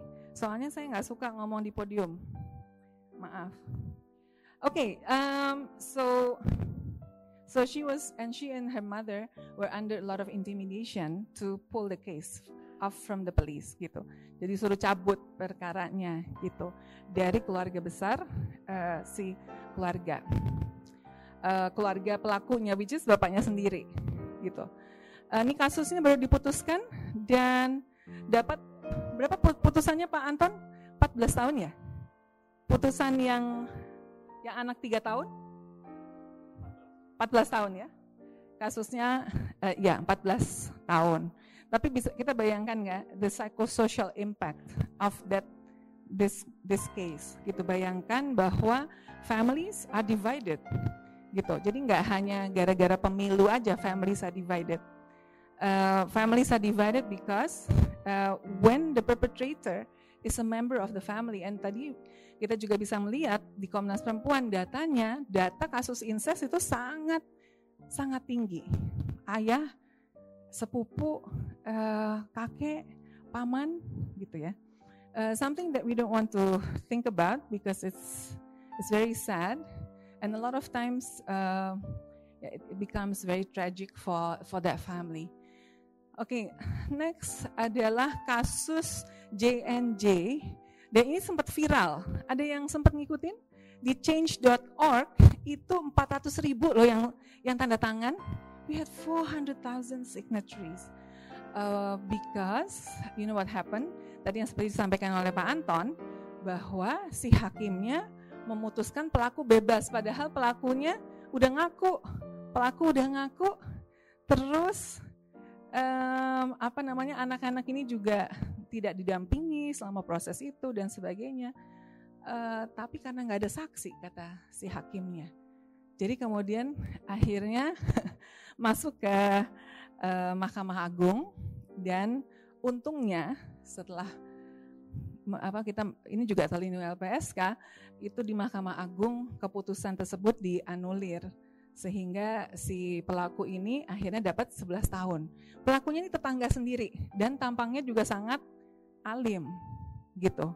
Jadi tadi kan we talked about how people actually use uh, religious identities and also use uh, religion to to um, to commit such um, crimes against humanity gitu. So ini jadi kasusnya nih waktu itu begitu si bapaknya penjual somai dan itu terjadi kepada dua anaknya, dua-duanya kakak dan adik laki dan perempuan. Jadi si bapak ini saking udah stresnya, ibunya ibu rumah tangga, nggak bisa dia jualan somai. Jadi kita bisa bayangkan betapa dampaknya uh, social impact, psychosocial impact, psychological impact towards a family of victims of crime. Dia harus bolak-balik ke polisi, harus bolak-balik dipanggil dan sebagainya. Dan uh, eh, LPSK juga sempat mendampingi mereka selama uh, apa namanya pemeriksaan. Uh, enggak, kita waktu itu sudah dapatnya sudah lewat pemeriksaan saksinya dan lain-lain sehingga kita hanya membantu di di saat terakhir gitu. Another case that I want to talk about is also uh, also what uh, Ibu Nurher had mentioned about uh, a girl with disability and also Pak Anton. So this girl is not only deaf or mute, nggak bisa ngomong dan uh, tuli, tuli dan bisu, dan tidak pernah sekolah. Tidak pernah sekolah. Jadi kita bayangkan bahasa isyarat saya mencoba belajar bahasa isyarat waktu itu dari beberapa penerjemah. Kita juga bawa penerjemahnya. Ada penerjemah bisu, ada penerjemah tuli, ada ada pendamping. Itu sulit karena dia nggak pernah sekolah. Jadi dia nggak pernah belajar formal sign language. And so all the sign language that I I learned from YouTube uh, before I met uh, this uh, this girl uh, she didn't understand. So we ended up doing reconstruction. We did a reconstruction of what happened because she wanted to tell her story. She really, really wanted to tell her story, but we, uh, but without really reconstruction, reconstructing the whole thing, we couldn't uh, figure out what she was saying. She kept on kind of repeating the same gestures but we couldn't understand what she was saying gitu. Jadi kasihan banget ya ini kasusnya uh, belum belum diputus dan ya kami berharap bahwa uh, dari dari hakim akan bisa memberikan uh, sense of justice gitu. Karena dan she was not only raped by one person she was raped by six people. And one is a boy. One is a 13 year old boy and the five are adult men. So what's wrong with what's wrong with um, our our education what is wrong why is it that a lot of men, I'm not saying that all men, because we also have uh, men victims, but majority uh, are majority are perpetrators. We, I think we have to change the way we educate our boys. I think um, what Pak Anton said about relasi kekuasaan itu, I think that is an important aspect of how we can actually reform the way we educate our boys. Gitu. Gimana sih supaya uh, belajar untuk tidak melanggar hak? Consent itu penting. No is no. Bukan no is yes. Gitu. No is no. Even though you're in a consensual relationship, but if the girl says no, that means you stop. That means it's a no. It's not no but. No itu no itu titik loh.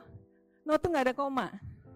Okay, so I want you, especially the boys in this audience today, to think about that. To respect women, to respect your your friends, you know, yang happens to be girls, jadi girlfriends, walaupun nggak girlfriend in that meaning, if you know what I mean. Uh, when they say no, it's no. Gitu. And I think that's very important. We don't want anything to happen to our friends kan. Kalau bisa sih kita jadi jadi hero dong. Kalau bisa kita bisa menyelamatkan, bisa me, ini walaupun uh, stop something from a violation from occurring. I think that's important. Gimana kita semua harus menjadi menjadi orang-orang yang peduli tentang tentang uh, tentang sekitar kita. And I think that's very important.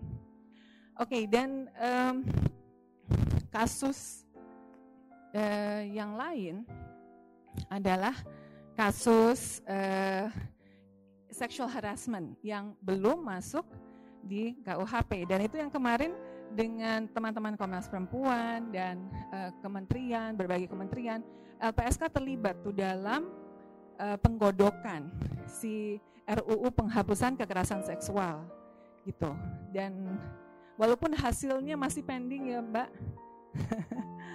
Walaupun udah sekuat tenaga kita mempush sampai uh, begadang. Jadi yang begadang bukan hanya mahasiswa-mahasiswi aja, kita juga begadang waktu itu dan bukan ngikutin lagunya Bang Roma.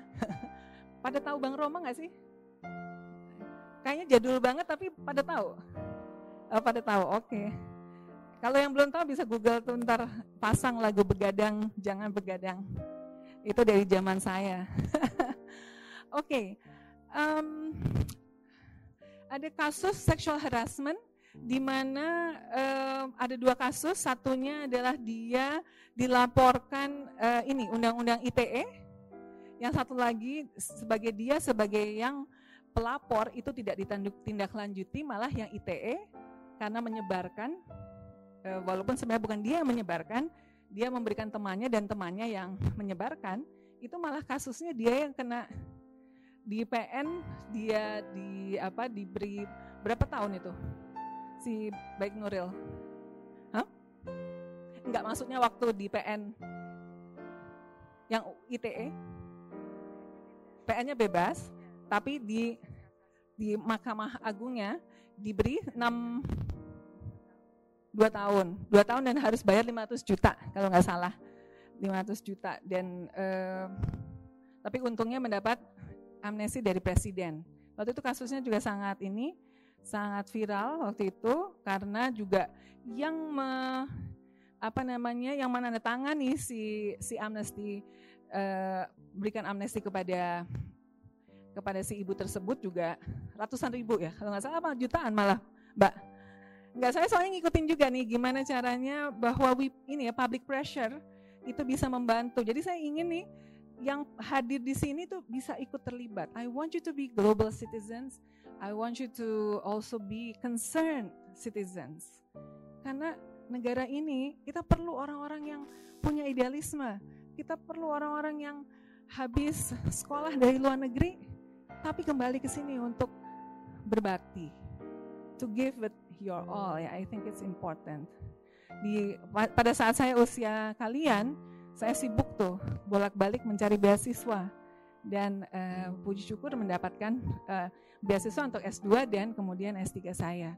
Jadi I want to encourage you all to also be global citizens but you know you have to think global but act locally. This is exactly that. You you learn, you know, from from countries out there and then you come back here with your with your knowledge and also do something significant for this country. And we need people like that. We need young people to also um, to have that. So um, that's what I want to say.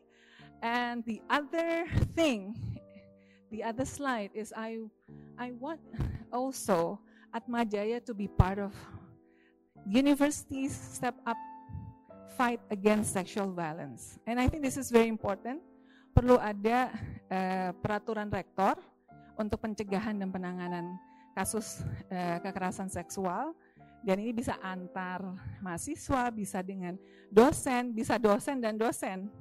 Ada kasus yang nggak bisa naik karena uh, itu nggak masuk dalam KUHP, oral seks nggak masuk, sehingga uh, pembuktiannya ini juga.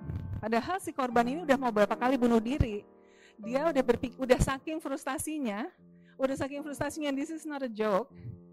She really tried to commit suicide five times but but thankfully she did not succeed because she would prefer prefer to be a ghost. Dia mau jadi hantu aja supaya bisa gentayangan nakut-nakutin si pelakunya. Can you imagine? Sedih banget gak sih? Bahwa seorang seorang uh, survivor itu sampai frustasi dengan sistem hukum, dia takut lapor, dia kerjanya di uh, apa? di di ini diadili oleh rekan-rekan dosennya. Gitu.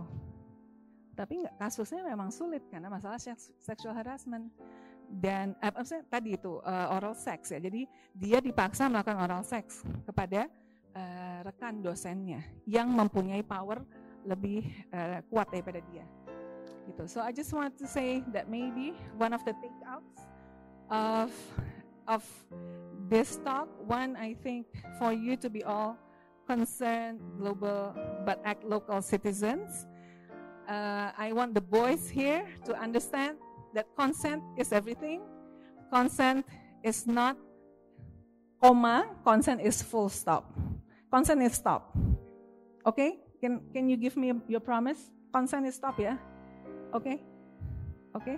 Dan ketiga adalah supaya Atmajaya punya sistem pencegahan dan penanganan kekerasan seksual dan mungkin universitas-universitas yang lain yang ada terwakili di sini nanti bisa hubungi saya setelah uh, setelah seminar ini uh, supaya we can be in contact karena I want all university in Indonesia to have this regulation. Thank you very much. Terima terima kasih Ibu Livia. Silahkan Bu. Baik, uh, mau tanya jawab lagi Pak Anton atau kita langsung ke Ibu Asmin? Pakai yang ini ya Bu ya. Iya, kami sudah siapkan beberapa buku Bu, jadi silahkan di ya. Pancing uh, untuk beberapa pertanyaan. Baik, silahkan Ibu Asmin. Ya, Terima kasih Pak Adi. Uh, selamat siang kawan-kawan muda. Selamat siang dari uh, terutama dari yang jauh dari Atmajaya ya. Walaupun tetanggaan kalau di Jakarta tetap aja jauh gitu. Uh, selamat datang di Unika Atmajaya di Fakultas acara di Fakultas Hukum. Uh, tadi tadi sudah dibicarakan sebenarnya tentang pasal kesusilaan ya atau pasal kalau ngelihat RUKHP itu pasal tentang perzinahan. Sebenarnya ada dua pasal yang kita mau diskusikan. Uh, pada ini nggak? Pada ta, pada tahu pasalnya nggak yang lagi kita omongin? Ya, saya coba kasih slide-nya. Itu ada pasal, saya ambil dua pasal dari yang tanggal terakhir ya. Semoga ini benar, karena kan 18 September ya.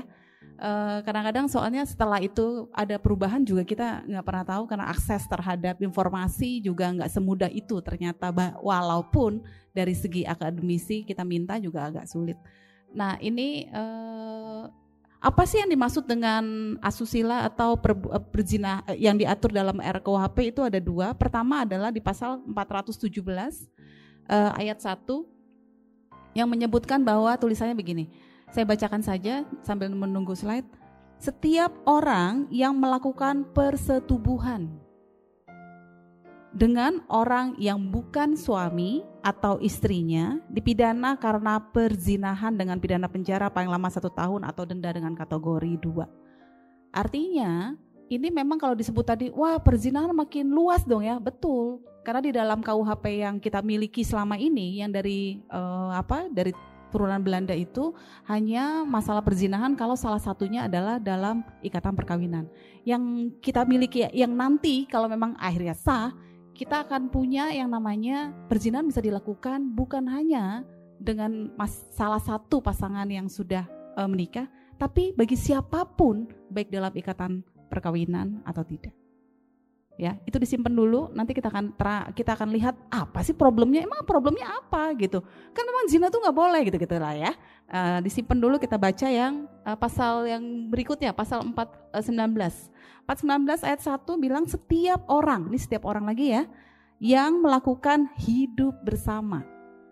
Nah ini juga karena saya bingung hidup bersama tuh maksudnya apa ya? Saya tinggal sama mama saya, saya tinggal sama uh, kalau saya di Amerika ya pasti ya ibu juga ya kita sharing rooms loh karena mahal biaya biaya apartemen tuh mahal. Jadi kalau bisa satu kamar itu bisa tiga orang double di situ. Kalau bisa juga nggak usah mandi mandinya di kampus gitu ya bawa anduk agar bisa hidup uh, decent gitu ya dengan harga beasiswa. Anak kos ya yang mau sharing houses gitu, sharing rooms itu gimana coba? Karena bilangnya hanya setiap orang yang melakukan hidup bersama sebagai suami istri di luar perkawinan. Nah, ada kategori unsur kedua. Suami istri. Definisi suami istri itu apa ya? Hubungan seksual kah gitu ya? E, dipidana dengan pidana penjara paling lama 6 bulan atau denda paling banyak kategori 2. Jadi ada dua hal yang memang menjadi uh, diskusi kita mengenai perbuatan uh, kesusilaan. Yang pertama adalah bahwa setiap orang bisa kena walaupun apa bukan bukan pasangan yang salah satunya uh, be, hubungan pernikahan. Yang satunya lagi adalah tentang kohabitasi, tinggal bersama. Nah, apa saja sih delik yang diatur? Bisa slide selanjutnya. Deliknya tadi yang sudah disebutkan oleh Mbak Nur, dia uh, bilang harus ada aduan suami, istri, anak atau orang tua. Nah, yang di pas hari-hari terakhir sore-sorean muncul lagi tambahan boleh dengan pihak ketiga kepala desa dengan dia bilangnya di situ tulisannya apa uh, waktu itu ke menteri uh, menteri hukum dan ham bilang dengan surat tertulis gitu ya. Artinya dikasih otoritas untuk melakukan pengaduan. Nah, kepala desa atau pejabat sejenis dapat mengadu sepanjang tadi tidak keberatan dari pihak dari yang e, berhubungan langsung dari kasus tersebut. E, pengaduan bisa ditarik katanya, katanya kata kahup soalnya kuhapnya kan belum jalan r kuhapnya belum ada r kuhap r kuhap akan dibahas tahun depan jadi kita harus hati-hati juga pengaduan bisa ditarik selama pemeriksaan sidang pengadilan belum dimulai dan tidak bisa di, dan tidak bisa langsung ditahan pertanyaannya adalah Kan kalau dalam proses uh, apa dari mulai penangkapan, penahanan sampai sidang, emang satu hari? Enggak. Tiga hari? Enggak. Kadang-kadang bisa bulan-bulanan. Ya, artinya korban tadi atau orang tadi yang dituduh, disangkakan, itu dia akan harus siap-siap selama berbulan-bulan menunggu sampai ada yang mencabut kalau memang dicabut. Ya, nah disimpan juga dulu. Nanti kita akan ada lagi slide berikutnya ini tadi yang disebutkan uh, tentang kalau tadi disebutnya kekerasan seksual, kalau ini saya ngambil data dari BPS uh, 2018, 10 provinsi dengan penerima laporan kejahatan asusila tertinggi. Jadi lebih mengerucut ya. Masih didominasi oleh uh, Sulawesi Utara nomor satu Jawa Barat dan dan uh, Sumatera Barat. Ini kejahatan-kejahatannya ternyata tinggi. Kita lihat kasusnya, angkanya. Slide berikutnya. Nah ini, kita sudah mulai masuk ke topik-topik ini. Ini menjelaskan tentang kalau yang BPS tadi, statistik kriminal menyebutkan bahwa kejahatan terhadap pesusilaan dalam laporan Polda sebanyak 5.513 kasus.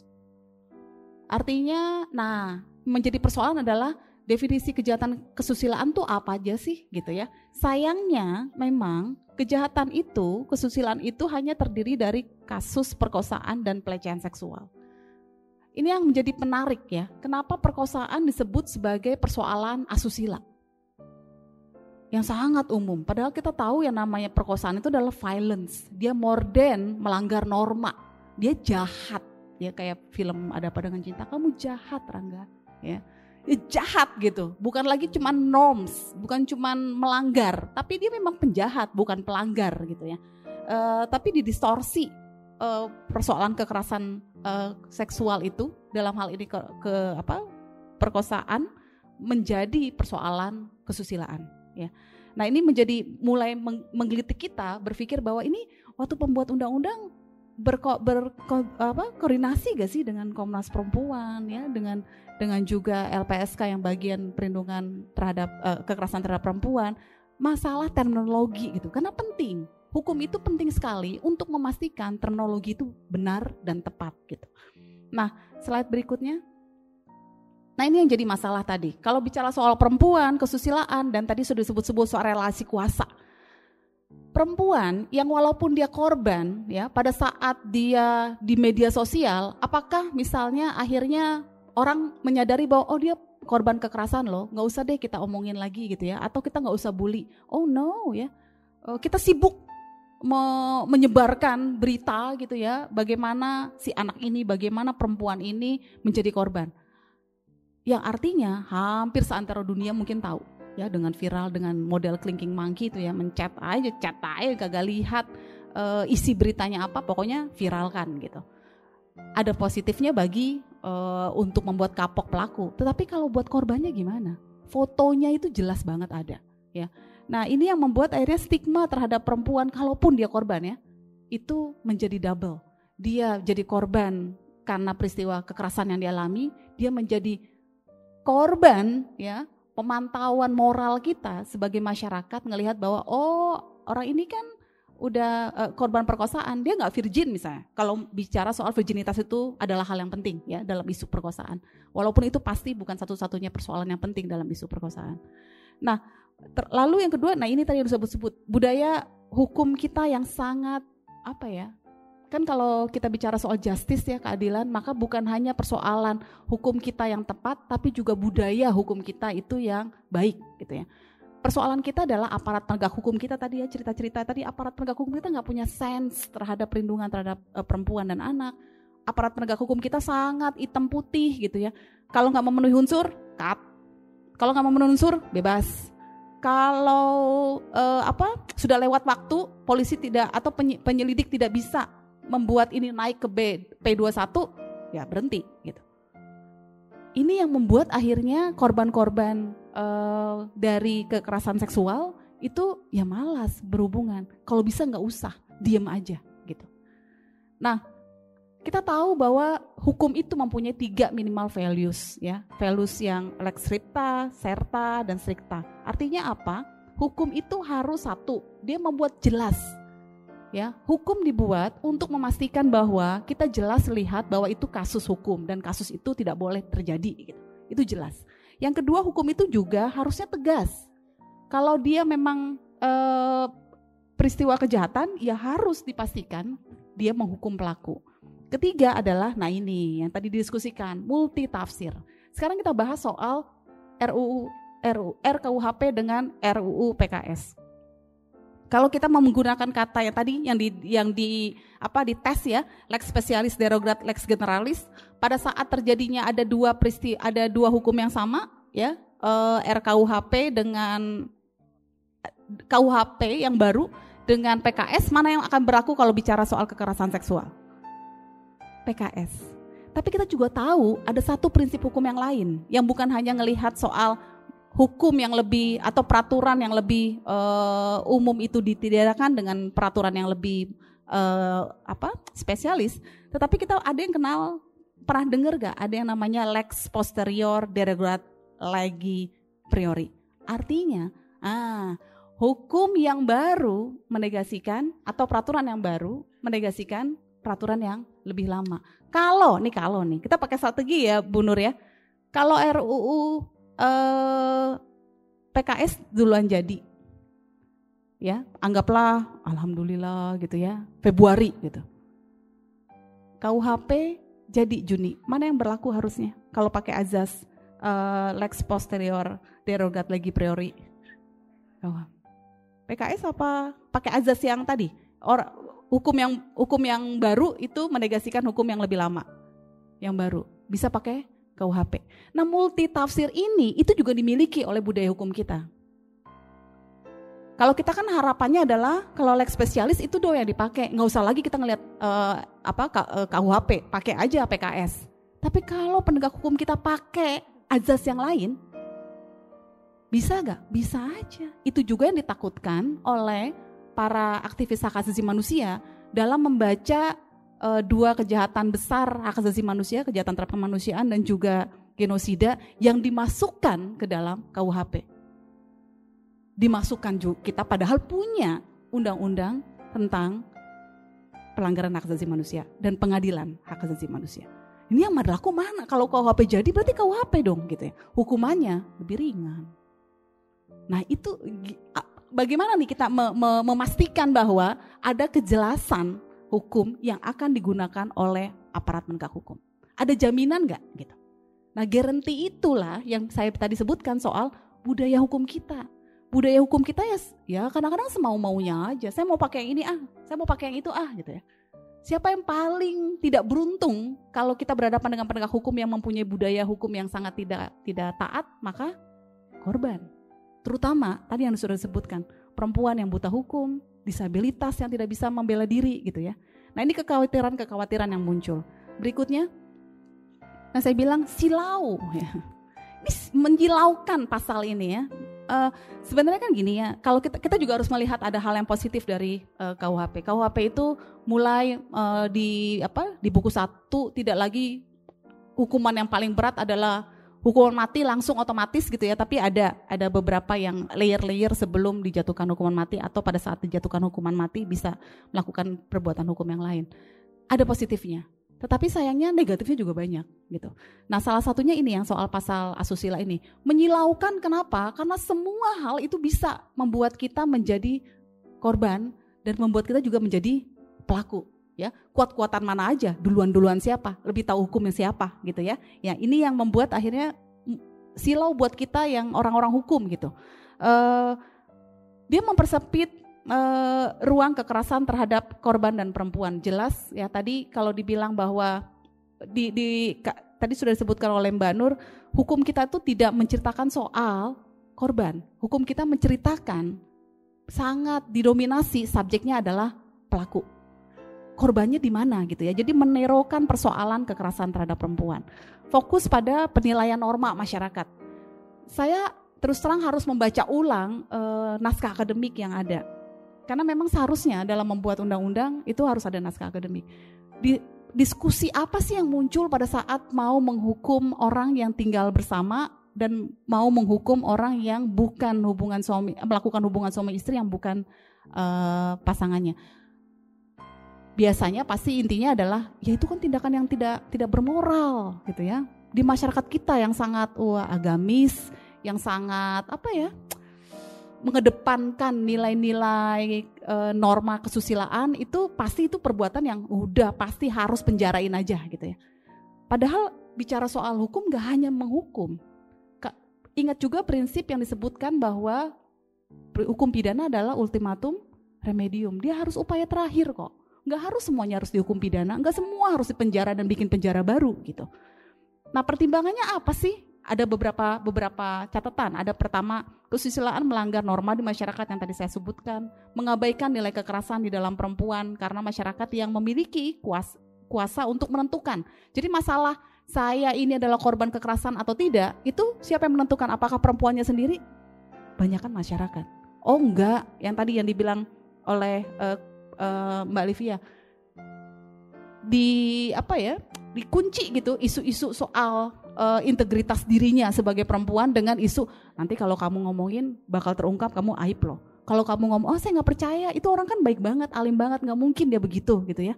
Nah ini dikunci ruang-ruang buat perempuan yang mau bicara soal integritas dirinya akhirnya bicara soal apa sih yang enak didengar oleh masyarakat ya jadi di drive thru gitu ya di dilewatin aja isu soal itu Nah, nah ini yang terakhir, permisif kita itu. Kita sering banget lupain banyak hal.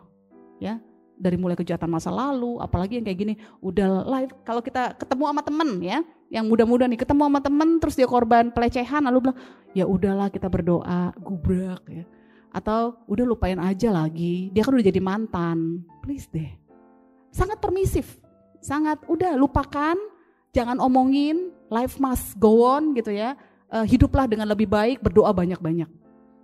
Nah, permisif ini itu sangat berbahaya kawan-kawan muda, ya. Bukan berarti tadi marah terus uh, menghukum bau nyeret orang ini ke pengadilan, enggak juga, ya. Tetapi melupakan kejahatan dan akhirnya itu membuat muncul kejahatan baru. Apa itu? Impunitas. Orang yang tadi jadi pelaku akhirnya ngerasa diampuni kok. Uh, saya nggak akan dihukum kok karena orangnya juga lupain kok gitu ya. Nah impunitas itu dimulai dari mana? Pada saat kita permisif. Memaafkan banyak hal sampai melupakan bahwa kita punya tanggung jawab sebagai masyarakat untuk memastikan tidak berulangnya kejahatan. Nah ini unintended consequences kalau saya bilang. Konsekuensi yang tidak disengaja yang akhirnya kalau saya bilang sih sengaja. Tapi bahasa bagusnya adalah unintended aja deh gitu ya. Victimisasi nggak sengaja sebenarnya pasal ini muncul yang dia nggak mempertimbangkan bahwa akan muncul uh, uh, korban-korban uh, dari RU, RKUHP ke depannya. Satu adalah perempuan dan masyarakat termarginal itu pasti ya. Berikutnya. Tadi sudah disebutkan, saya nggak akan mengulang fakta-fakta yang ada. 50% pasangan suami istri tidak punya akta perkawinan. Pasti orang-orang yang di Jakarta, kawan-kawan yang di Jakarta nih, ah nggak mungkin banget gitu ya. Oh, mm, kalau Anda pergi ke daerah-daerah terpencil, pulau-pulau, jangankan ngelihat ngelihat apa uh, mall ya. Lurahnya aja jauh dia harus nyebrang pulau.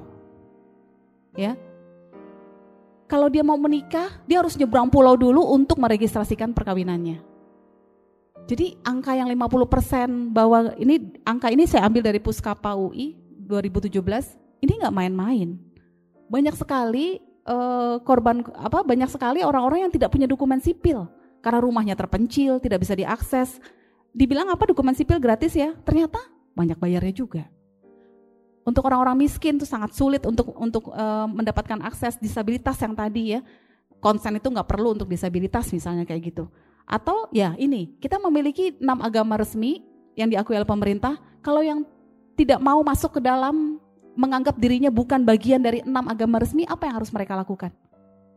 Dia harus masuk salah satu pilih. Atau kalau dia nggak mau pilih, ada gak yang dicentang di dalam dokumen sipil kita dan harus kita registrasi dalam dalam perkawinan? Nah ini yang jadi masalah. Bagaimana dengan anak? Kita ngerucut soal anak. Berikutnya, ya, ini dia. Bicara soal uh, perzinahan, maka erat kaitannya dengan uh, perkawinan yang apa ya disebutnya untuk mencegah perzinahan. Sekarang kan banyak banget ya viral-viral viral juga tuh di media sosial yang bilang bahwa daripada berzina mendingan menikah. Aish ya. Lo pikir nikah segitu gampangnya kayak beli roti di Koperasi Atma Jaya kalau punya uang juga itu.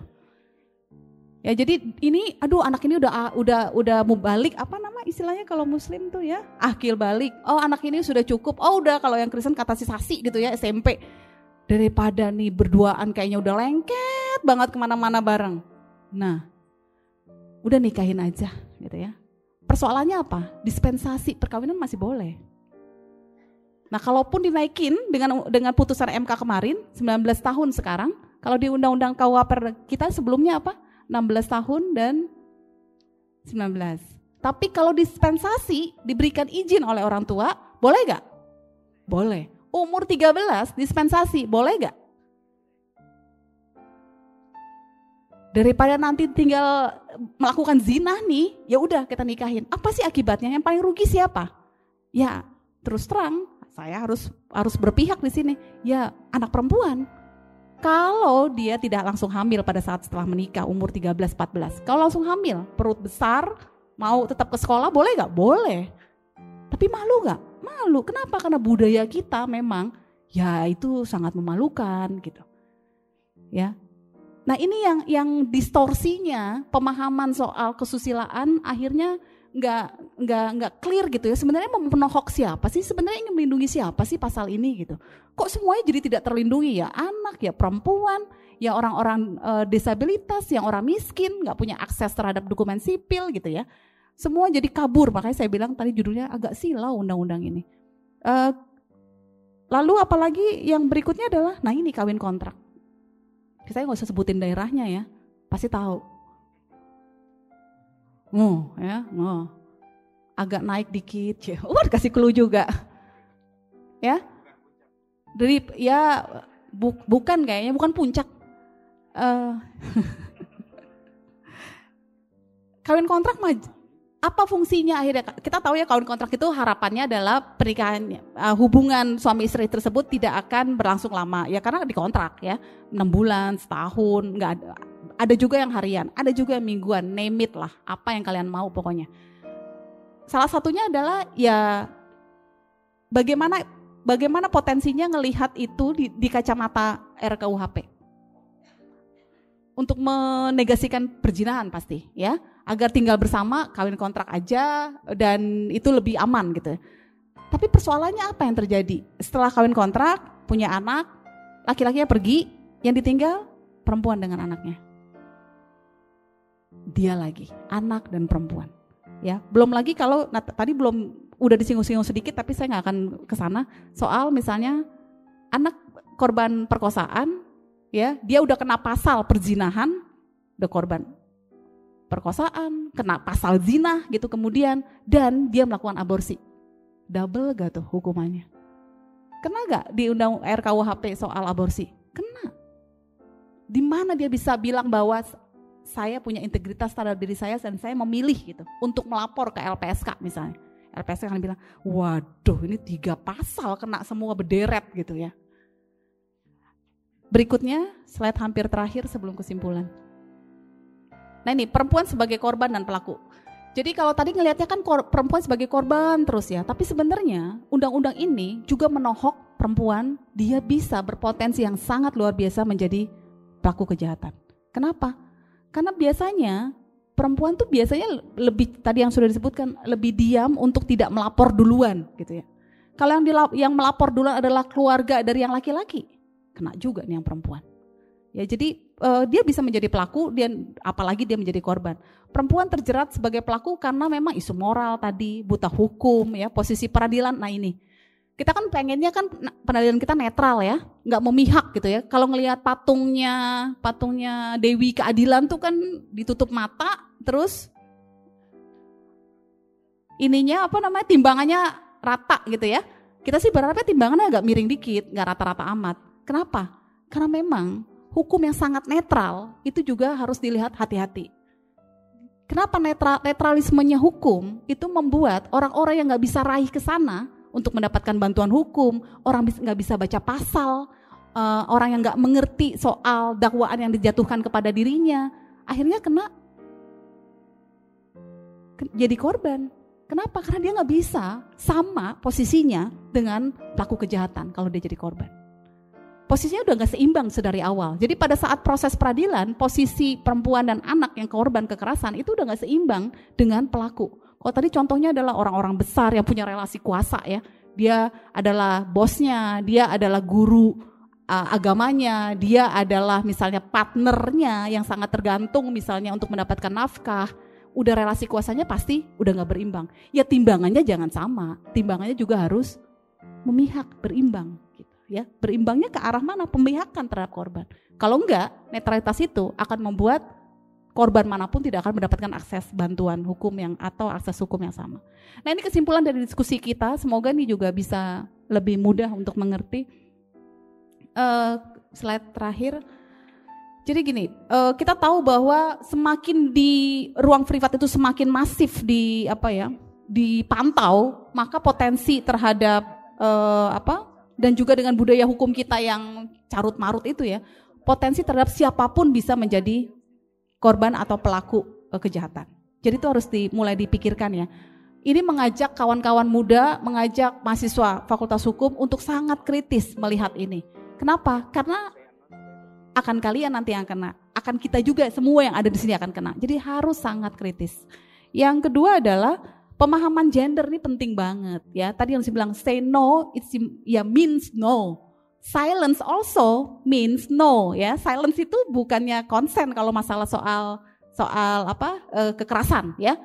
Orang dikemplang gitu terus diem aja, oh kamu mau dikemplang lagi gitu kan enggak ya?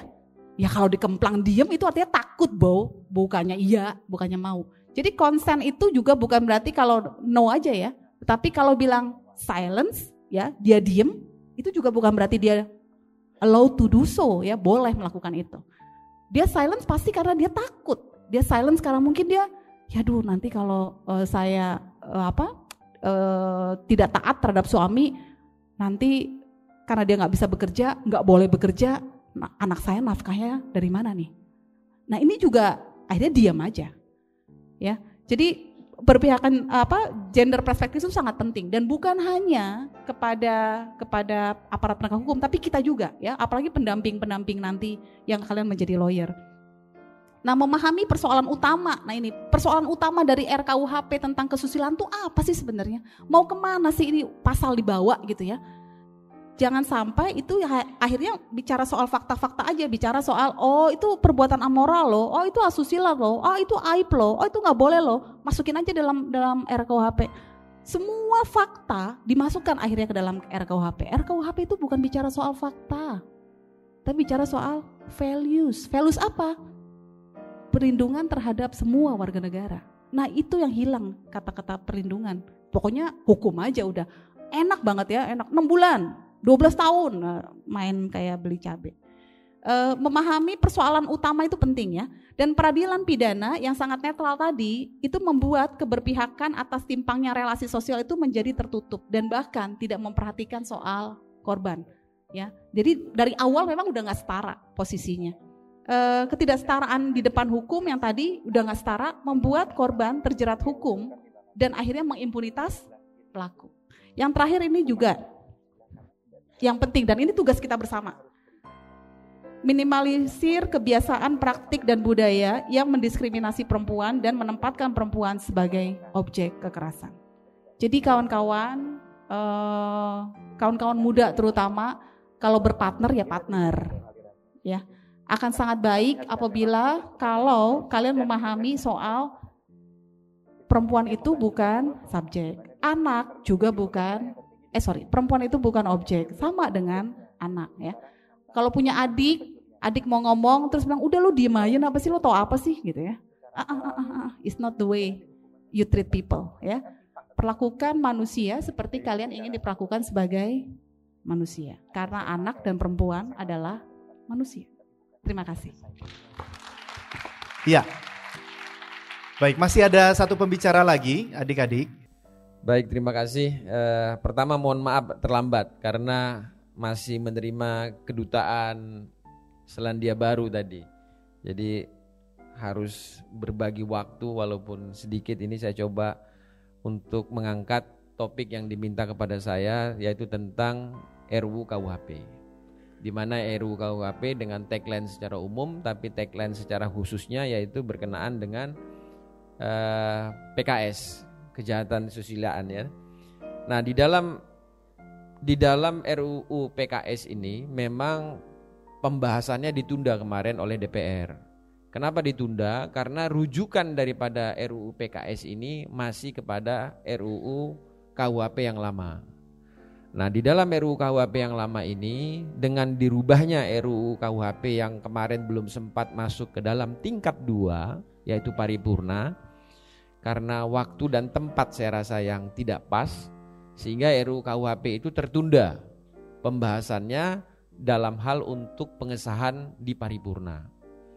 Nah, di dalam RUU KUHP itu sebenarnya banyak hal yang diatur, banyak hal yang merupakan kodifikasi, yang merupakan penyempurnaan daripada hukum yang berkembang di dalam masyarakat, hukum adat untuk diedap ke dalam KUHP sehingga ini menjadi aturan yang jelas dan menjadi terukur. Tapi kan dalam pada saat itu beberapa elemen baik itu mahasiswa maupun ormas meminta untuk menunda penundaan itu untuk dilakukan sosialisasi. Dan saya rasa ini merupakan saat yang tepat untuk melakukan sosialisasi baik itu RUU KUHP dan RUU PKS. RUU PKS kemarin kita tunda karena rujukannya tadi saya sampaikan kepada RUU Eh, KUHP. Jadi kejahatan seksual itu kita tunda uh, di dalam hal untuk uh, menunggu KUHP. Dalam hal ini sebenarnya banyak hal dalam PKS ini tadi disampaikan dari Pak Anton, kemudian dari pembicara LPSK dan Komnas Perempuan, banyak yang kita lakukan dan banyak pembahasan yang telah kita rumuskan di dalam Komisi 3. Waktu sebelum saya sebagai wakil ketua DPR, saya adalah ketua Komisi 3 yang juga ikut terikut dalam pembahasan ini. Dan RUU PKS pembahasannya ada di Komisi 8, tidak di dalam Komisi 3. Dan perlu kami sampaikan juga RUU KPK yang membuat uh, situasi politik pada saat itu meninggi, itu usulannya dan pembuatannya ada di badan legislasi, bukan di dalam Komisi 3. Komisi 3 membahas RUU KUHP dan membahas RUU tentang pemasyarakatan yang kita atur. Nah, di dalam hal ini tentu kami menyambung apa hal-hal yang akan kita menjadikan topik pada hari ini yaitu berkaitan dengan PKS. Nah, PKS ini kejahatan seksual yang secara undang-undang tadi saya sampaikan dia diatur di dalam pasal 417. Nah, di dalam 417 ini berkaitan dengan kejahatan seksual tadi disampaikan saya tidak ingin mengulang lagi dan di dalam RUU di dalam pasal yang lama itu tetap kita kita muat di dalam pasal 417 itu. Dalam kategori kalau bahasa dalam bahasa Jakartanya itu zina. Nah, berzinahan itu. Kenapa sekarang kok di dalam situasi yang sekarang ini lagi mengembang yaitu perlunya adanya sertifikasi pranikah. Nah, ini juga. Sekarang lagi lagi mengembang situasi tentang apa pendidikan pranikah, sertifikasi pranikah. Ini ada pro dan kontra dan bagaimana dengan kedudukan daripada Undang-Undang Perkawinan nomor 1 tahun 1974 yang mengatur para pihak untuk melakukan subyek hukum, melakukan ikatan lahir dan batin dalam bentuk pernikahan. Nah, di dalam perzinahan ini pada saat RUU KUHP itu disahkan beberapa elemen menyampaikan kepada kami, "Pak, kenapa masalah perzinahan ini harus diatur?" Kenapa ini tidak diatur? Sebenarnya di dalam KUHP yang lama sudah diatur tentang perzinahan ini. Tentang aborsi ini sudah diatur. Justru di dalam RUU KUHP ini yang nanti rentetannya di dalam RUU PKS nanti pengaturannya tidak ansih pidana itu adalah pidana penjara. Tapi juga dikategorikan dalam kategori eh, 1 sampai 4. Karena di dalam KUHP yang baru itu ada kategori-kategori penghukuman tidak secara ansi harus dihukum masuk penjara. Sama dengan hukuman mati. Tidak ansi uh, sebagai ultimum remediumnya itu harus hukuman mati.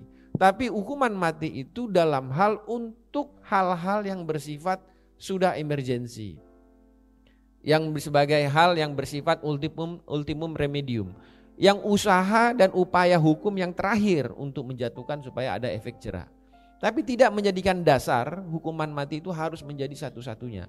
Makanya di dalam RUU KUHP baru nanti juga diturunkan di dalam RUU PKS ada kriteria kategori 1, kategori 2 dan kategori 3. Nah, hal inilah yang menyampaikan bahwa bagaimana masalah-masalah yang berkaitan dengan perzinahan. Nah, memang masalah perzinahan ini ada pro dan kontra. Bahwa nanti di dalam RUU KUHP yang baru dalam hal perzinahan itu deliknya adalah delik aduan absolut. Tidak bisa dilaporkan oleh oleh orang yang hanya berdasarkan isu-isu atau berdasarkan hoax. Kan sekarang karena banyak hoax, karena ada video, ada di medsos dilaporkan. Nanti di dalam RUU tidak bisa dilaporkan oleh pihak yang tidak secara absolut. Siapa itu pihak absolut? Suami istri, anak, yang harus melaporkan dan laporan itu pun masih diberi kesempatan di dalam RUU yang baru apabila terjadi suatu perdamaian atau musyawarah, sebelum jatuhnya putusan di pengadilan, dia dapat ditarik apa delik aduannya ini. Sehingga masih mendapat ruang gerak. Kenapa harus mendapat apa delik aduan secara absolut? Delik dalam arti kata kalau suaminya yang berzina yang menanggung resiko paling berat, baik itu resiko secara material maupun resiko secara formil itu adalah anak dan istri, pasangannya, spouse-nya, couple-nya yang harus bertanggung jawab. Nah ini untuk menjaga itulah makanya dalam RUU KUHP yang baru itu di, di, dipersyaratkan bahwa dia harus dalam delik aduan yang bersifat absolut. Tidak bisa dilaporkan oleh misalnya orang atau karena medsos, karena isu, karena rekaman orang nggak bisa. Sepanjang tidak ada laporan khusus dari pasangan hidupnya, istri atau suami atau anak, dan masih diberi kesempatan untuk menarik laporan itu sampai dengan pengadilan. Sehingga masih diberi ruang gerak. Ruang gerak itu. Nah, orang banyak bertanya kepada kami, "Pak, kenapa harus diatur?" Loh, sebelumnya juga udah diatur perzinahan ini. Masalah aborsi juga sudah diatur di dalam 417 418 KUHP kita. Sudah diatur secara secara ini secara hukum sudah diatur secara normatifnya, legal formilnya. Tinggal bagaimana melakukan pembahasan untuk memberikan ruang gerak. Kami mengatur itu lebih detail karena dasarnya bahwa KUHP ini merupakan kodifikasi. Kemudian bagaimana menghapuskan nilai-nilai kolonial yang ada di KUHP lama, Wetboek van Strafrechtnya, untuk kita rubah sebagai hukum nasional dengan tidak mengenyampingkan hukum-hukum adat yang berkembang di masyarakat. Kami tidak mengenyampingkan sehingga azas leg spesialis derajat leg generali masih kita pegang. Bahwa hukum-hukum yang berkembang di masyarakat, hukum-hukum adat yang berkembang di masyarakat tetap kita pegang sebagai suatu pegangan dalam hal melakukan hal ini. Kemudian juga di dalam KUHP yang menjadi rentetan daripada PKS ini, kami menghilangkan perbedaan antara kejahatan dan pelanggaran. Jadi apa mens reanya kita atur. Niat dalam niat permulaannya itu kita atur. Gimana? Kita atur dalam unsur yang masuk di dalam tindak pidana. Dugaan tindak pidana. Sehingga antara mens rea sama with lockernya itu kita atur. Bagaimana tidak terjadi penafsiran yang berbeda. Nah di dalam KUHP ini juga rentetan nanti di dalam apa kekerasan seksual ini juga harus dilakukan sebagai yang mana kita sampaikan tadi harus berdasarkan delik aduan secara absolut.